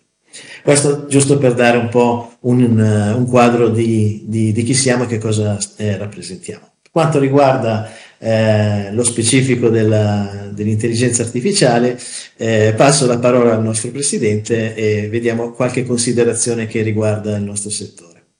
Bene, grazie. Non, non so se avete delle domande su quanto ehm, è stato adesso detto dal dottor, dottor Sciortino per conoscere meglio la, la situazione. Allora, non avete- domande, domande no. Io personalmente vi conosco molto bene, nel senso che eh, nella mia precedente esperienza lavorativa comunque avevo a che fare con centinaia di nostri venditori che erano di fatto a Vedisco, quindi insomma per quanto mi riguarda vi conosco sufficientemente bene. I, numeri sono, dottor Sciortino, molto molto importanti E io ricordo sempre che la vendita diretta, oltre che ad essere una grandissima scuola, una grandissima scuola come voi mi insegnate, eh, nel tempo si è dimostrata anche essere un grande contenitore, eh, quasi, permettetemi la forzatura, una sorta di ammortizzatore sociale del nostro, del nostro paese, perché molto spesso è banalmente quando le persone mh, hanno effettivamente anche perso un posto di lavoro che magari consideravano uh, perdurasse nel, nel, tempo, non è così, si sono scoperti venditori, nel senso che ad un certo punto uh, hanno iniziato a fare questo tipo di attività e le performance degli stessi, almeno per quanto riguarda la mia esperienza del tutto personale, si è sviluppata, tant'è vero che molte persone ad un certo punto hanno detto no, io non voglio più ritornare a fare il lavoro che, faccio, che facevo prima, ma continuo, continuo a venderle. Il tutto agevolato in parte, e ci sono delle cose da vedere anche sotto questo punto di vista e da mettere a posto, lo so, uh, da quelle che sono le regole di ingaggio uh, in pancia a, a, a, alle aziende che aderiscono ad Avedisco, ma soprattutto ai venditori Avedisco, per cui insomma io considero la vendita porta a porta non seconda ad altri tipi di eh, relazione commerciale o vendita che, che in questo momento eh, esiste, insomma, giustamente. Però se ci fosse la possibilità, insomma, anche di poterne riparlare, noi siamo a disposizione. C'era subito una domanda. Prego, collega Aiello. Del Grazie Presidente, ringrazio gli auditi e eh, volevo chiedere a, appunto a loro, eh, siccome la finalità di questa indagine conoscitiva è quella di eh, valutare quali saranno gli impatti dell'intelligenza artificiale sul mercato del lavoro, sul mondo del lavoro, quindi chiedo loro ehm, come appunto viene utilizzata l'intelligenza artificiale nel loro, nel loro settore, nella loro attività e quali impatti può avere l'intelligenza artificiale eh, rispetto appunto alla salvaguardia dei livelli occupazionali, quindi se c'è un rischio di perdita di posti di lavoro o addirittura invece al, al contrario ci può essere anche un incremento perché sappiamo che in alcuni settori eh, appunto l'intelligenza artificiale può essere anche un volano per nuove professioni come le software house, gli sviluppatori quindi quale può essere l'impatto appunto eh, nella loro attività rispetto alla, all'accesso e all'utilizzo dell'intelligenza artificiale? Grazie.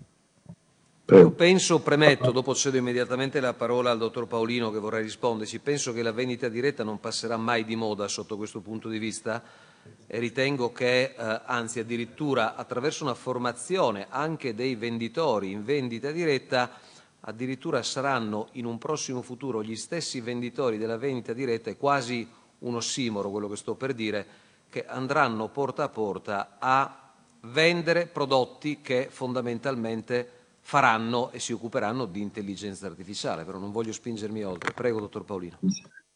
Allora, la, la, la tipicità della, della, della nostra, delle nostre organizzazioni hanno già fatto sì che la tecnologia ci venisse in aiuto più volte.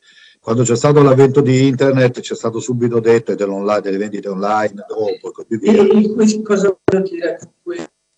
Scusi, eh, Scusi ci, detto, sono, ma... ci, sono, dei deputati collegati, prego di spegnere i microfoni per chi non, non è collegato. Grazie, prego, dottor Paolino. Ti dicevo, la, la tecnologia, lo, lo, lo sviluppo della tecnologia abbiamo sempre cercato di cavalcarla, non abbiamo mai subito problemi, abbiamo avuto parecchie prove in passato con le vendite online, con l'avvento di internet e così via. Lo stesso succederà eh, sicuramente con l'intelligenza artificiale. Negli ultimi due anni eh, della, della, con la pandemia, per esempio, eh, lo sviluppo di tutta la tecnologia legata alle nuove forme di comunicazione hanno fatto sì che la vendita diretta insomma, non ne uscisse fuori con, con le ossa rotte, cioè riusciti comunque, nonostante è un'attività di prossimità, di contatto diretto tra le persone, siamo riusciti in qualche modo a tenere in piedi le, le, le organizzazioni. Quindi diciamo che la, la vendita diretta è molto brava in generale a cavalcare le innovazioni. Eh, l'intelligenza artificiale sta già entrando nelle nostre, nelle nostre, organizzazioni perché insomma non siamo fatti solo ed esclusivamente da reti di vendita, ma abbiamo anche tutta la parte organizzativa interna. Abbiamo migliaia di posti di lavoro legati al, allo sviluppo delle attività di marketing, lo sviluppo dei prodotti, controlli qualità, logistiche, eccetera. Su questo ci stiamo già impegnando, stiamo cercando di lavorare. Sicuramente il rischio ci può essere, soprattutto su alcune attività, eh, che, che l'intelligenza artificiale possa sottrarre posti di lavoro. Negli anni però abbiamo anche visto che laddove vengono sottratti dei posti di lavoro poi si generano anche altre nuove possibilità, quindi l'intelligenza artificiale potrà aiutarci a sviluppare. Nelle nostre aziende stiamo reclutando già persone negli ultimi mesi che sono già più specializzati eh, da questo punto di vista qui. Quindi fare oggi una, una previsione di quale sarà il saldo eh, totale alla fine è un po' difficile, ma noi non riteniamo che genererà molti problemi dal punto di vista occupazionale. Le aziende si, ade- si adegueranno rapidamente alle nuove tecnologie cercheranno anche di, di cavalcarle e per questo c'è bisogno, l'argomento è talmente nuovo che ci sarà sicuramente bisogno di, di nuove intelligenze, bisogno di nuovi know-how, di persone con una preparazione che al momento nelle aziende non ci sono. E se posso aggiungere, non siamo, non siamo preoccupati dell'avvento dell'intelligenza artificiale, proprio perché, eh, forse un, un, po' perché eh, ce l'abbiamo nel DNA, siamo sempre portati a vedere eh, le opportunità, quindi quelli che possono essere i vantaggi. E sicuramente per, eh, per tutta la parte commerciale, rete di vendita, eh, formazione, strumenti messi a disposizione di aziende e di reti, sicuramente ci sarà un miglioramento da questa parte, per cui eh, benvenga l'intelligenza artificiale eh, supportato chi- chiaramente da un utilizzo consapevole e, e passatemi il termine umano, no? dato che noi siamo sempre stati quelli della relazione interpersonale, del rapporto umano, relazione umana con, con il consumatore e quindi per noi questo è un valore che continuerà ad essere eh, valido per sempre, al di là eh, della, della, digitalizzazione, della tecnologia, dell'intelligenza artificiale. Eh, è un'opportunità e come opportunità eh, sicuramente si riuscirà a prendere qualcosa di molto positivo anche per questo. Allora, grazie. Io penso, non so se ci sono delle domande da parte a questo punto dei deputati collegati.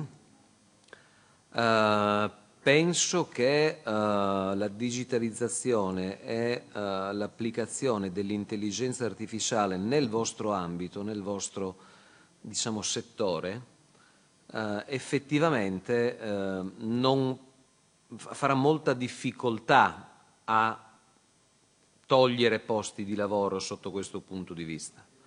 Nel senso che è molto difficile immaginare un domani in cui al posto del venditore che ti viene a trovare a casa ci sarà qualche, altro, qualche altra diavoleria o un meccanismo che possa sostituire quello che giustamente, dottor Sciortino, lei ricordava essere il, il rapporto e il valore di un umano che si instaura tra venditore e cliente e viceversa, anche in termini di assistenza post vendita, nel senso che oggi noi abbiamo ancora molto spesso i venditori che fanno un filtro rispetto all'assistenza, rispetto cioè il cliente quando deve chiamare qualcuno difficilmente chiama in azienda, chiama il venditore e poi il venditore dà il numero dell'azienda o perlomeno va ad interfacciarsi rispetto, rispetto a questo. Penso invece che l'impatto dell'intelligenza artificiale anche nei lavori di vendita o vendita diretta possa essere coadiuvante rispetto all'aumento della produttività, all'aumento delle vendite, Uh, con tutte queste nuove tecnologie, molto banalmente i venditori che, ma non è banale, i venditori che si recano porta a porta o, per vendere un, un, prodotto saranno aiutati dagli strumenti, dai device in fase di dimostrazione uh, rispetto a quello che fondamentalmente oggi l'intelligenza artificiale può fornire. In primis al cliente in termini di opportunità, ma di eh, anche eh, dire, spiegazione del prodotto sul, diciamo, sul campo. e quindi penso che effettivamente ci sarà anche da, permettetemi la forzatura, però cerco di stressare un po' eh, l'argomento, penso che ci sarà anche molto da divertirsi sotto, sotto questo punto di vista. Guardi, noi abbiamo celebrato qualche giorno fa un incontro importante qui a Roma laddove ci è stato presentato ad esempio un robot che parlava e che eh, ci rispondeva rispetto a molti, a molti temi. Uh, il futuro delle professioni rispetto all'intelligenza artificiale è in alcuni ambiti molto interrogativo, se pensiamo al lavoro che fanno che so, gli avvocati, i commercialisti, i consulenti, l'impatto dell'intelligenza artificiale nelle nostre aziende più o meno piccole sarà un qualcosa secondo me di virtuoso. Dobbiamo cercare di eh, intraprendere questo percorso nel modo giusto, ovvero non nel modo di, in termini di sostituzione della forza lavoro, ma coadiuvante rispetto ad una forza lavoro che dovrà essere sempre più formata. Ecco, la formazione anche per quanto vi riguarda, secondo me, è un aspetto assolutamente molto, eh, molto importante, anche perché eh, lo sappiamo, o perlomeno io me ne rendo conto, le buone pratiche di una buona vendita sono sicuramente eh, eh delle case history molto importanti anche rispetto, permettetemi, ad alcuni ambiti invece, soprattutto di aziende insomma, di un certo tipo, laddove le pratiche di vendita diretta, e so che voi siete molto attenti sul punto, non sono esattamente eh, così eh, diciamo, lineari e, e, e, virtuose come invece altro, un altro tipo di vendita che effettivamente eh, è molto molto importante. Quindi ehm, io non so se voi volete replicare a queste, brevemente a queste, a queste parole. Uh, prego. Direi che è difficile non essere, non essere d'accordo, è un po' quello che stiamo... Molto rapidamente si devono organizzare e strutturare, quindi... Bene, allora siamo d'accordo. Grazie al dottor Paolino, grazie al dottor Giuliano Sciortino e ci riaggiorniamo a questo punto. Grazie. Grazie a voi. Buongiorno. Grazie mille, grazie all'ospitalità. Buona giornata, Grazie, buon lavoro. buongiorno. Dunque, proseguiamo. Qui c'è qualcuno in... eh, Bene, sempre in videoconferenza, facciamo entrare a questo punto il professor, il professor Giorgio Metta, che vedo collegato, buongiorno. Eh, direttore Buongiorno. scientifico dell'Istituto Italiano di Tecnologia, eh, l'ordine del giorno lo conosciamo, ricordo che l'audizione odierna sarà svolta consentendo la partecipazione da remoto, ne vedo più di qualcuno collegato dei deputati e degli auditi. Ringraziamo il nostro ospite per la disponibilità, cedo immediatamente la parola al professor Metta. Prego, professor Metta. Buongiorno, buongiorno. Eh, se possibile condivido lo schermo, eh, altrimenti vado... Io penso sia possibile. Mi, mi dice che non sono autorizzato. però. Autorizziamolo allora, se c'è la possibilità autorizziamolo. Condividere, sì. Arriviamo, eh, qualche secondo. Grazie.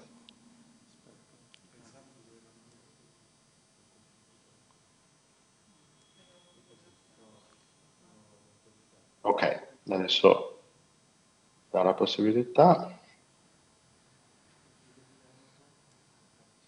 Ok, molto siamo. velocemente. Sì, ehm, muovo sulla prossima slide, così inizio eh, a, a darvi un panorama di questo excursus nell'intelligenza artificiale.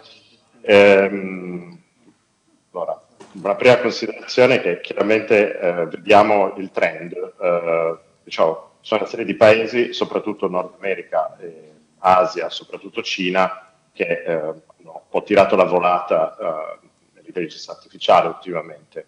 Ehm, l'evoluzione è stata rapidissima anche in termini di dimensione dei modelli, che sono una caratteristica che ne definiscono la potenza, per cui da, siamo passati da cose che solo alcuni anni fa eh, includevano milioni di parametri a eh, modelli che in questo momento hanno centinaia di miliardi di parametri, quindi ordini di grandezza eh, superiori. Gli investimenti sono diciamo, miliardari, eh, conosciamo tutti un po' le, ehm, quello che è successo con OpenAI anche recentemente per, alcune, per alcuni glitch nella, nella governance, però chiaramente gli investimenti sono veramente molto importanti. Un mercato che nei prossimi anni crescerà, continuerà a crescere diventando eh, probabilmente un mercato di diversi eh, trilioni di dollari. Cioè, da qui al 2040 si ipotizzano numeri di questo tipo. Um, il quadro per l'Italia bisogna fare considerazioni sul fatto che parliamo comunque di un'infrastruttura produttiva che ha qualche difficoltà nell'aspetto della digitalizzazione, principalmente perché è costituita da un grosso numero di piccole e medie aziende. Um, passando alla prossima uh, slide, um, qualche numero su uh, diciamo, situazione economica di massima, sappiamo che nelle ultime tre decadi il valore aggiunto pro, uh, per lavoratore è rimasto per giù costante, ma eh, questo non è un, diciamo, un, fattore di merito perché Francia, Germania, Paesi Bassi, a titolo di esempio, sono cresciuti del 15-20%. Quindi è chiaro che um, uh, è necessario modernizzare alcuni aspetti del sistema produttivo per aumentare questo numero. Uh, andiamo anche incontro, purtroppo, a quello che è stato definito alcune volte l'inverno demografico. Uh, sappiamo che usciranno dal sistema produttivo per pensionamento circa 9,9 milioni di persone da qui al 2040, ne entreranno solo 6,2, quindi le, le, i giovani non sono abbastanza uh, per compensare questa, questa uscita. Quindi il delta negativo di 3,7 milioni che ha un impatto in spesa sanitaria e certamente nel costo del sistema pensionistico. Uh, la struttura industriale, quello che vi ho detto, uh, l'intensità digitale non è elevatissima e, e, quindi le PMI e le micro evidentemente sono sotto quello che è una soglia definita dal, dallo European Compass come eh, diciamo, target ipotizzabile dell'80% e quindi ehm, anche a livello di formazione evidentemente c'è un gap, eh, ci mancano un 20% del, o abbiamo un 20% del necessario per effettuare questa transizione digitale. Eh, l'impatto atteso delle AI è trasversale, qualcuno l'ha definita la nuova elettricità, nel senso che evidentemente ha un impatto su qualunque settore produttivo. Eh, secondo alcuni studi, quello che ho indicato qui in azzurro sono i settori dove ehm, l'impatto del, AI sarà più, più, forte, servizi finanziari, almeno nel breve termine, certamente tutto il settore manifatturiero e dell'automazione, eh, la salute da parte di ICT per ovvie ragioni. Um, su quale aree dei processi aziendali? Certamente tutto quello che riguarda la creatività, e la, la, la, la progettazione, il, la ricerca e sviluppo, ma anche la, la parte di, di, produzione e poi gli aspetti finanziari, come dicevamo. Eh, alcune delle tecnologie che sono necessarie per le AI, da una parte il calcolo a alte prestazioni, l'attenzione al dato, quindi costruire una vera cultura del dato, perché il dato aziendale diventa un asset che non si può um, buttare via, um, e poi a livello tecnologico la, gli aspetti di realizzazione dei chip che servono per elaborare questi dati sono chiaramente uh, elementi di, di, un, di, una sovranità digitale che eh, se vogliamo essere competitivi è necessario avere. Uh, dall'altra parte, se parliamo di sistema produttivo, c'è anche da considerare gli aspetti meccatronica, quindi una parte che coinvolge meccanica ed elettronica, anche qui microchip un, per alcuni aspetti, ma anche la capacità di realizzare sistemi meccanici sofisticati, uh, un esempio nel, nell'immagine. Qualche considerazione, cosa vale questi 3,7 milioni di lavoratori in meno nel 2040 sono il 15% del PIL, sfortunatamente. Eh, possiamo recuperare questo 15%? Certamente sì, se riuscissimo ad avere un uh, livello di digitalizzazione come quello diciamo, eh, ipotizzato da, da, questa soglia dell'80% del Digital Compass europeo, eh, questo vorrebbe dire efficientare i processi, quindi utilizzando le AI a questo livello vorrebbe dire efficientare i processi liberando circa miliardi di ore di lavoro, 5,7 che vuol dire uh, su per giù la, uh, le intere ore lavorate in un anno dalla Repubblica Ceca, stiamo dicendo un numero veramente abbastanza importante e questo numero di ore di lavoro vale 312 miliardi di euro, quindi 18% del PIL. Quindi evidentemente esiste un modo, utilizzando le AI, per compensare quella che uh, è una riduzione della nostra forza lavoro. Um, cercando di fare delle ipotesi su quali sono le aree più diciamo, colpite, se vogliamo, dal, da questa possibilità o più, eh, in realtà più che colpite sono dove i processi possono efficientare eh, maggiormente, eh, parliamo di impiegati, manager, professionisti, ingegneri tecnici addetti alle vendite. Uh, ingegneri tecnici, come vi ho detto prima, uh, se la parte creativa di progettazione è quella che potrà ut- utilizzare al meglio queste tecnologie, evidentemente il tipo di lavoro che andremo a fare cambierà. Um, qualche pensiero per sfruttare questa opportunità, uh, chiaramente c'è tutta la parte di formazione, PMI, una stima uh, dice che sono so, più di 100.000 quelle sulle quali intervenire, um, e è necessario però fare anche della ricerca e sviluppo sulla tecnologia, quindi eh, se non la possediamo è difficile poi applicarla e soprattutto um, applicarla mantenendo un certo controllo sulla tecnologia stessa. Um, per adottare la tecnologia è possibile che si debba fare un pensiero anche sulla fiscalità, qualcuno ipotizzava una, tass- una tassazione sul, sulle tecnologie stesse, um, discorso articolato che insomma, anche un po' da, su, su, quale fare pensiero. Um, e poi, eh, vi dicevo, sulla formazione abbiamo circa 4 milioni di lavoratori che dovrebbero essere formati alle competenze di base del digitale e bisognerebbe incrementare i laureati in materia ICT di un fattore 5 almeno, eh, evidentemente per avere poi le, le, il talento necessario per, uh, per, realizzare queste tecnologie. Um, evidentemente le ore liberate dal lavoro bisogna fare un pensiero anche sociale, cosa, come si gestisce la transizione. Um, la transazione non può essere uh, diciamo, applicata ora sulla tecnologia perché potrebbe voler dire uh, ucciderla ancora in fasce, è evidente che bisogna poterla sviluppare ed applicare e poi solo successivamente fare un ragionamento sulla tassazione um, e poi uh, cosa fare, come supportare con queste ore di lavoro liberate il sistema sanitario e quello pensionistico chiaramente. Eh, questa è la mia ultima slide, vi ringrazio per l'attenzione. Allora, grazie, prego il collega Malagola. Grazie Presidente, ringrazio anche il eh, professore eh, Metta che ha, eh, ci ha dato degli spunti davvero, davvero interessanti.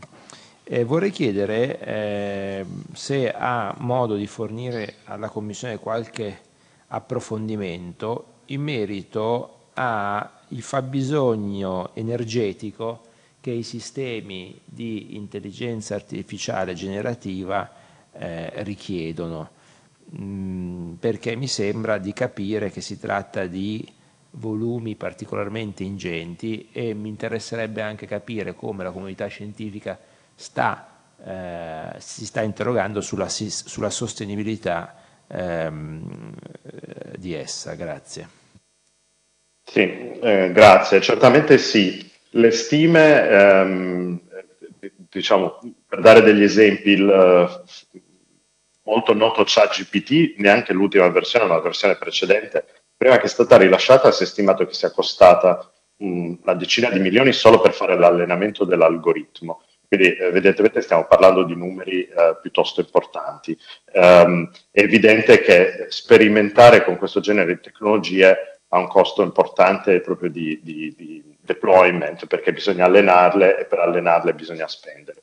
Quindi um, questo è un ragionamento da fare. C'è da dire che um, c'è ancora spazio, a mio modo di vedere, dal punto di vista tecnico, per abbattere i, i, i consumi del, dell'utilizzo di queste tecnologie perché um, è evidente che diciamo, sposare la forza bruta, come è stato fatto con ChatGPT, quindi allenandolo su grossissime quantità di dati, ma è anche possibile andare su cose più mirate, soprattutto nelle applicazioni nel mondo del lavoro, dove um, la, l'applicazione più ristretta è molto più verticale, c'è una possibilità di utilizzare dati e database che sono un po' più piccoli e anche fare un lavoro sugli algoritmi per renderli ugualmente efficienti ma con meno richieste dal punto di vista energetico. Poi è anche vero che la tecnologia evolve, quello che oggi ehm, consuma insomma, certa quantità di energia, i nuovi chip tendenzialmente la riducono, quindi c'è un fattore di riduzione del consumo che eh,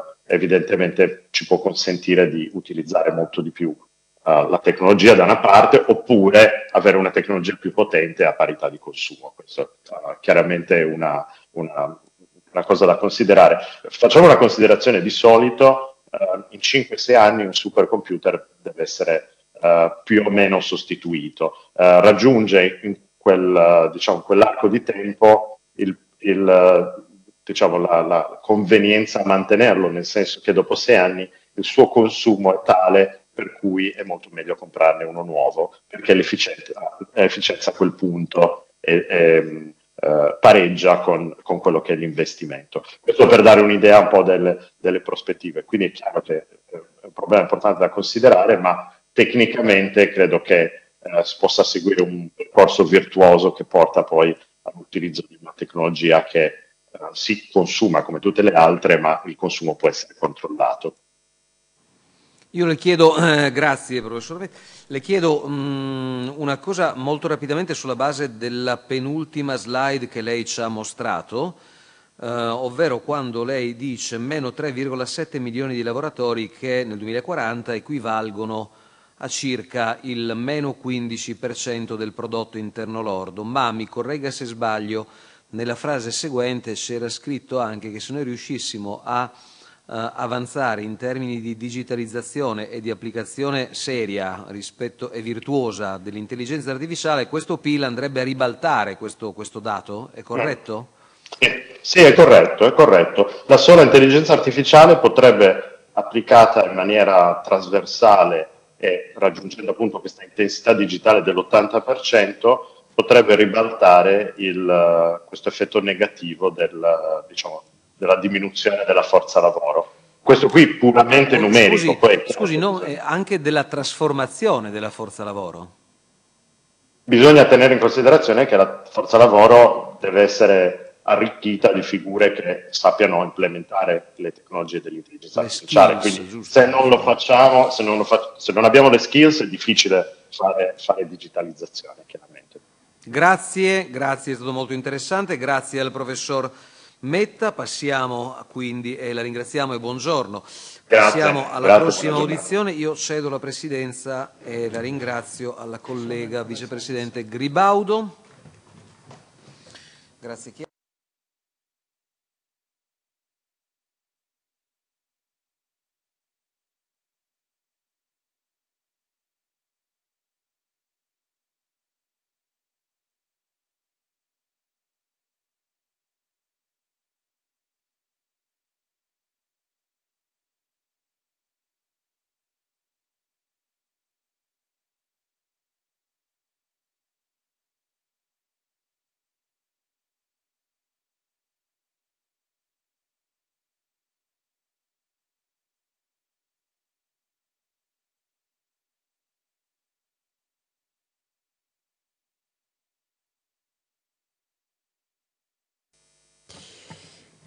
Eccoci qua di nuovo con la prossima audizione. Eh, l'ordine del giorno reca nell'ambito dell'indagine conoscitiva sul rapporto tra intelligenza artificiale e mondo del lavoro, con particolare riferimento agli impatti che l'intelligenza artificiale generativa può avere sul mercato del lavoro, l'audizione del dottor Marco Trombetti, eh, cofondatore CEO di Translate P-Campus, dico bene, accompagnato dal dottor Alessandro Fusacchia.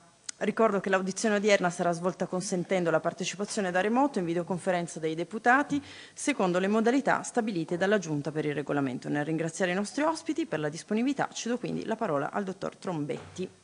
Prego, dottore. Grazie, eh, onorevoli membri della Commissione Lavoro, eh, grazie eh, dell'invito. Allora, ho sentito tante eh, persone recentemente parlare del fatto che l'intelligenza artificiale sostituirà eh, i lavori. Eh, a dire il vero, sono quasi vent'anni che sto lavorando duramente affinché l'intelligenza artificiale sostituisca il mio di lavoro, quello dei miei collaboratori e quello anche dei nostri traduttori. E, e non vedo l'ora che questo avvenga, eh, non vedo l'ora che faccia il mio lavoro, ma soprattutto la fatica del mio lavoro, che prenda la frustrazione dei lavori fatti male e inutili perché quello che in realtà voglio preservare è il reddito derivante da quel lavoro e soprattutto la mia dignità, la capacità di sentirmi utile al resto della comunità tramite il mio lavoro. Quando parliamo di impatto dell'intelligenza artificiale sul lavoro dobbiamo capire cosa veramente vogliamo proteggere e cosa invece vogliamo cambiare delle condizioni del lavoro attuali. Con Translate dal 99 mi occupo di intelligenza artificiale nel, nel, applicata alla lingua e da dieci anni coordino dirigo P-Campus, questo fondo di investimento che ha investito in Italia, in Silicon Valley, in 64 aziende di intelligenza artificiale applicata. Quindi penso che il modo con cui io possa contribuire oggi a, questo, a questa indagine è sulla base della mia esperienza passata.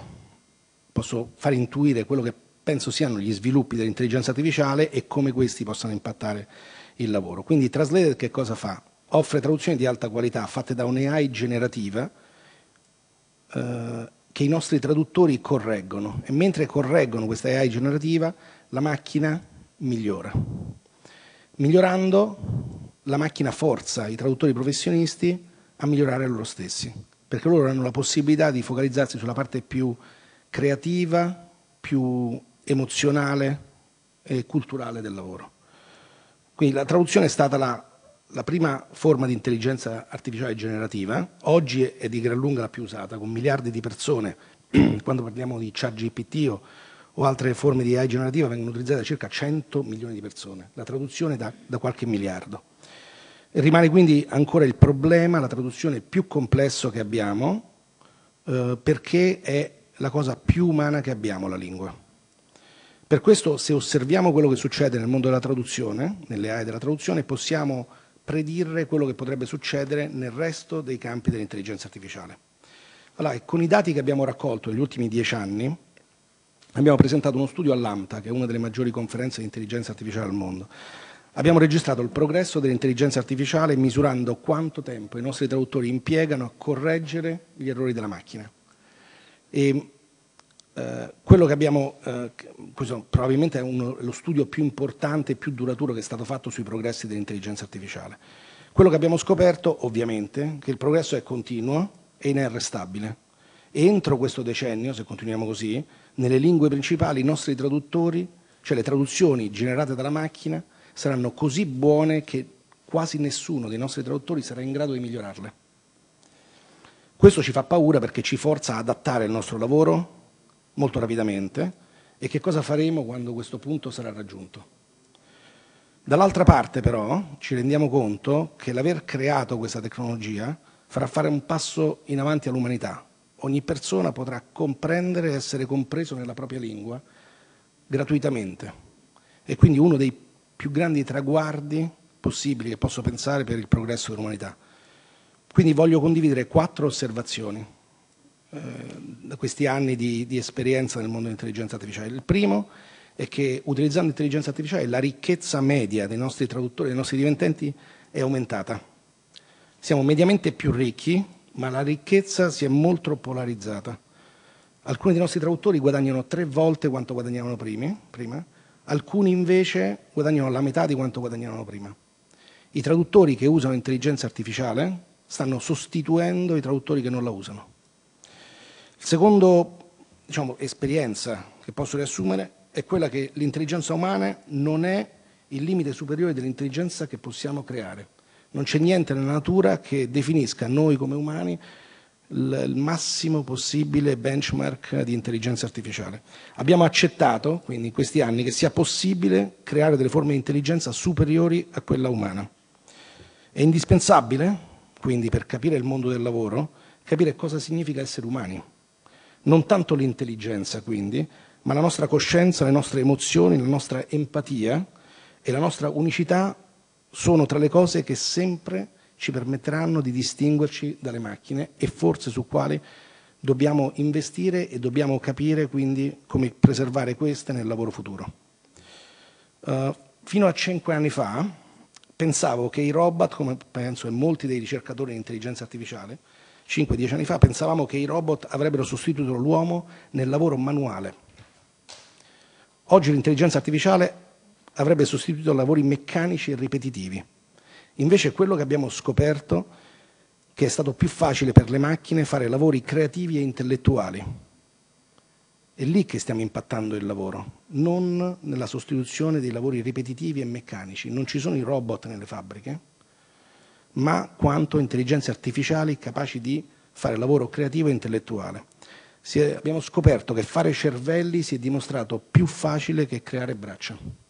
E questo per me è incredibile, se penso indietro a 5-10 anni fa. Ultimo punto, la produttività umana sta aumentando, come citate anche voi nella lettera di invito che mi avete mandato. Tuttavia, al solito parliamo di media e che dice ben poco. Dobbiamo ragionare invece in termini di domanda latente. Un mercato con forte domanda latente è un mercato in cui ci saranno più persone, consumatori, a chiedere un servizio nel momento in cui il servizio sarà più economico, più veloce, più pratico, grazie alla tecnologia. La mia lettura è che i mercati con una forte domanda latente cresceranno e le opportunità di lavoro aumenteranno e i mercati dove non c'è domanda latente andranno a ridursi drasticamente. Quindi pensare all'intelligenza artificiale, un impatto medio sul mercato, non ha alcun senso, bisogna prima studiare quali sono i mercati che hanno domanda latente per capire come incoraggiare le persone a passare da mercati a bassa, bassa domanda latente ad alta domanda latente. In conclusione, quindi come è successo per Trasdate, la verità è che non verremo sostituiti da intelligenza artificiale, ma da un altro umano che usa intelligenza artificiale meglio di noi. Il mio augurio per l'Italia è che creda nelle persone. Noi in Trasdate abbiamo questo motto che si chiama We Believe in Humans. no? Eh, mi auguro eh, che in questa competizione globale l'Italia investa in formazione e cultura per permettere alle persone di capire e usare questo nuovo strumento prima e meglio degli altri. Grazie. Grazie a lei, dottor Trombetti. Naturalmente anche questa audizione è molto stimolante e interessante. Chiedo ai colleghi deputati se hanno, e deputate anche in collegamento se ci sono delle domande, insomma, degli interventi.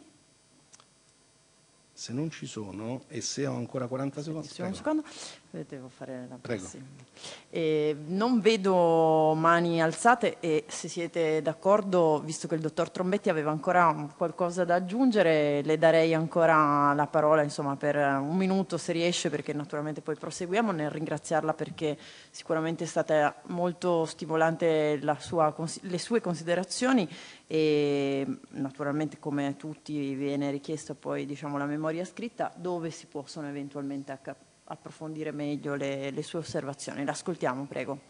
Eh, sì, diciamo, negli ultimi due anni e mezzo abbiamo lavorato eh, per comprendere quale sia la differenza fra gli umani e le macchine, eh, come parlavo qui, nel mondo della traduzione, che è quello dove, dove siamo. E abbiamo realizzato questo piccolissimo video di un minuto dove parliamo della differenza fra gli uomini e le macchine e, e in questo contesto ho pensato vi potesse essere utile e stimolante, visto il grande e importante lavoro che avete. Quindi se abbiamo l'opportunità possiamo vedere questi- questo minuto di video.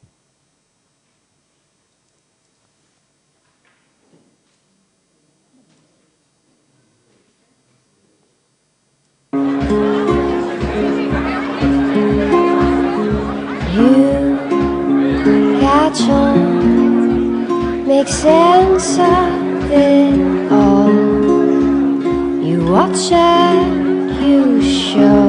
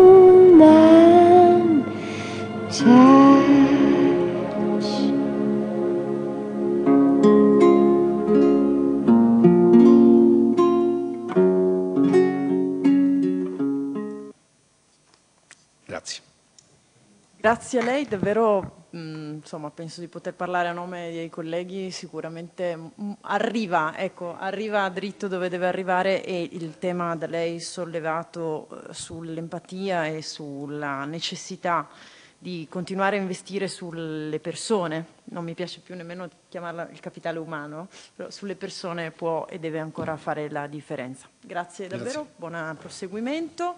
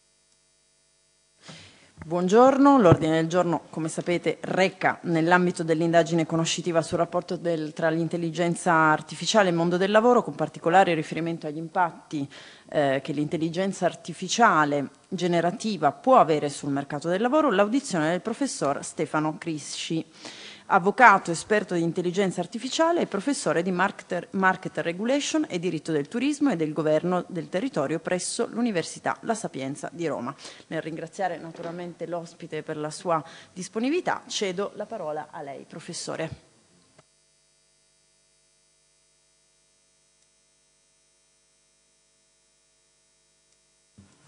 Grazie Presidente, sono io che ringrazio voi di questa opportunità unica di poter parlare in questo consesso e, e di questo argomento assolutamente di palpitante attualità e di importanza centrale nevralgica.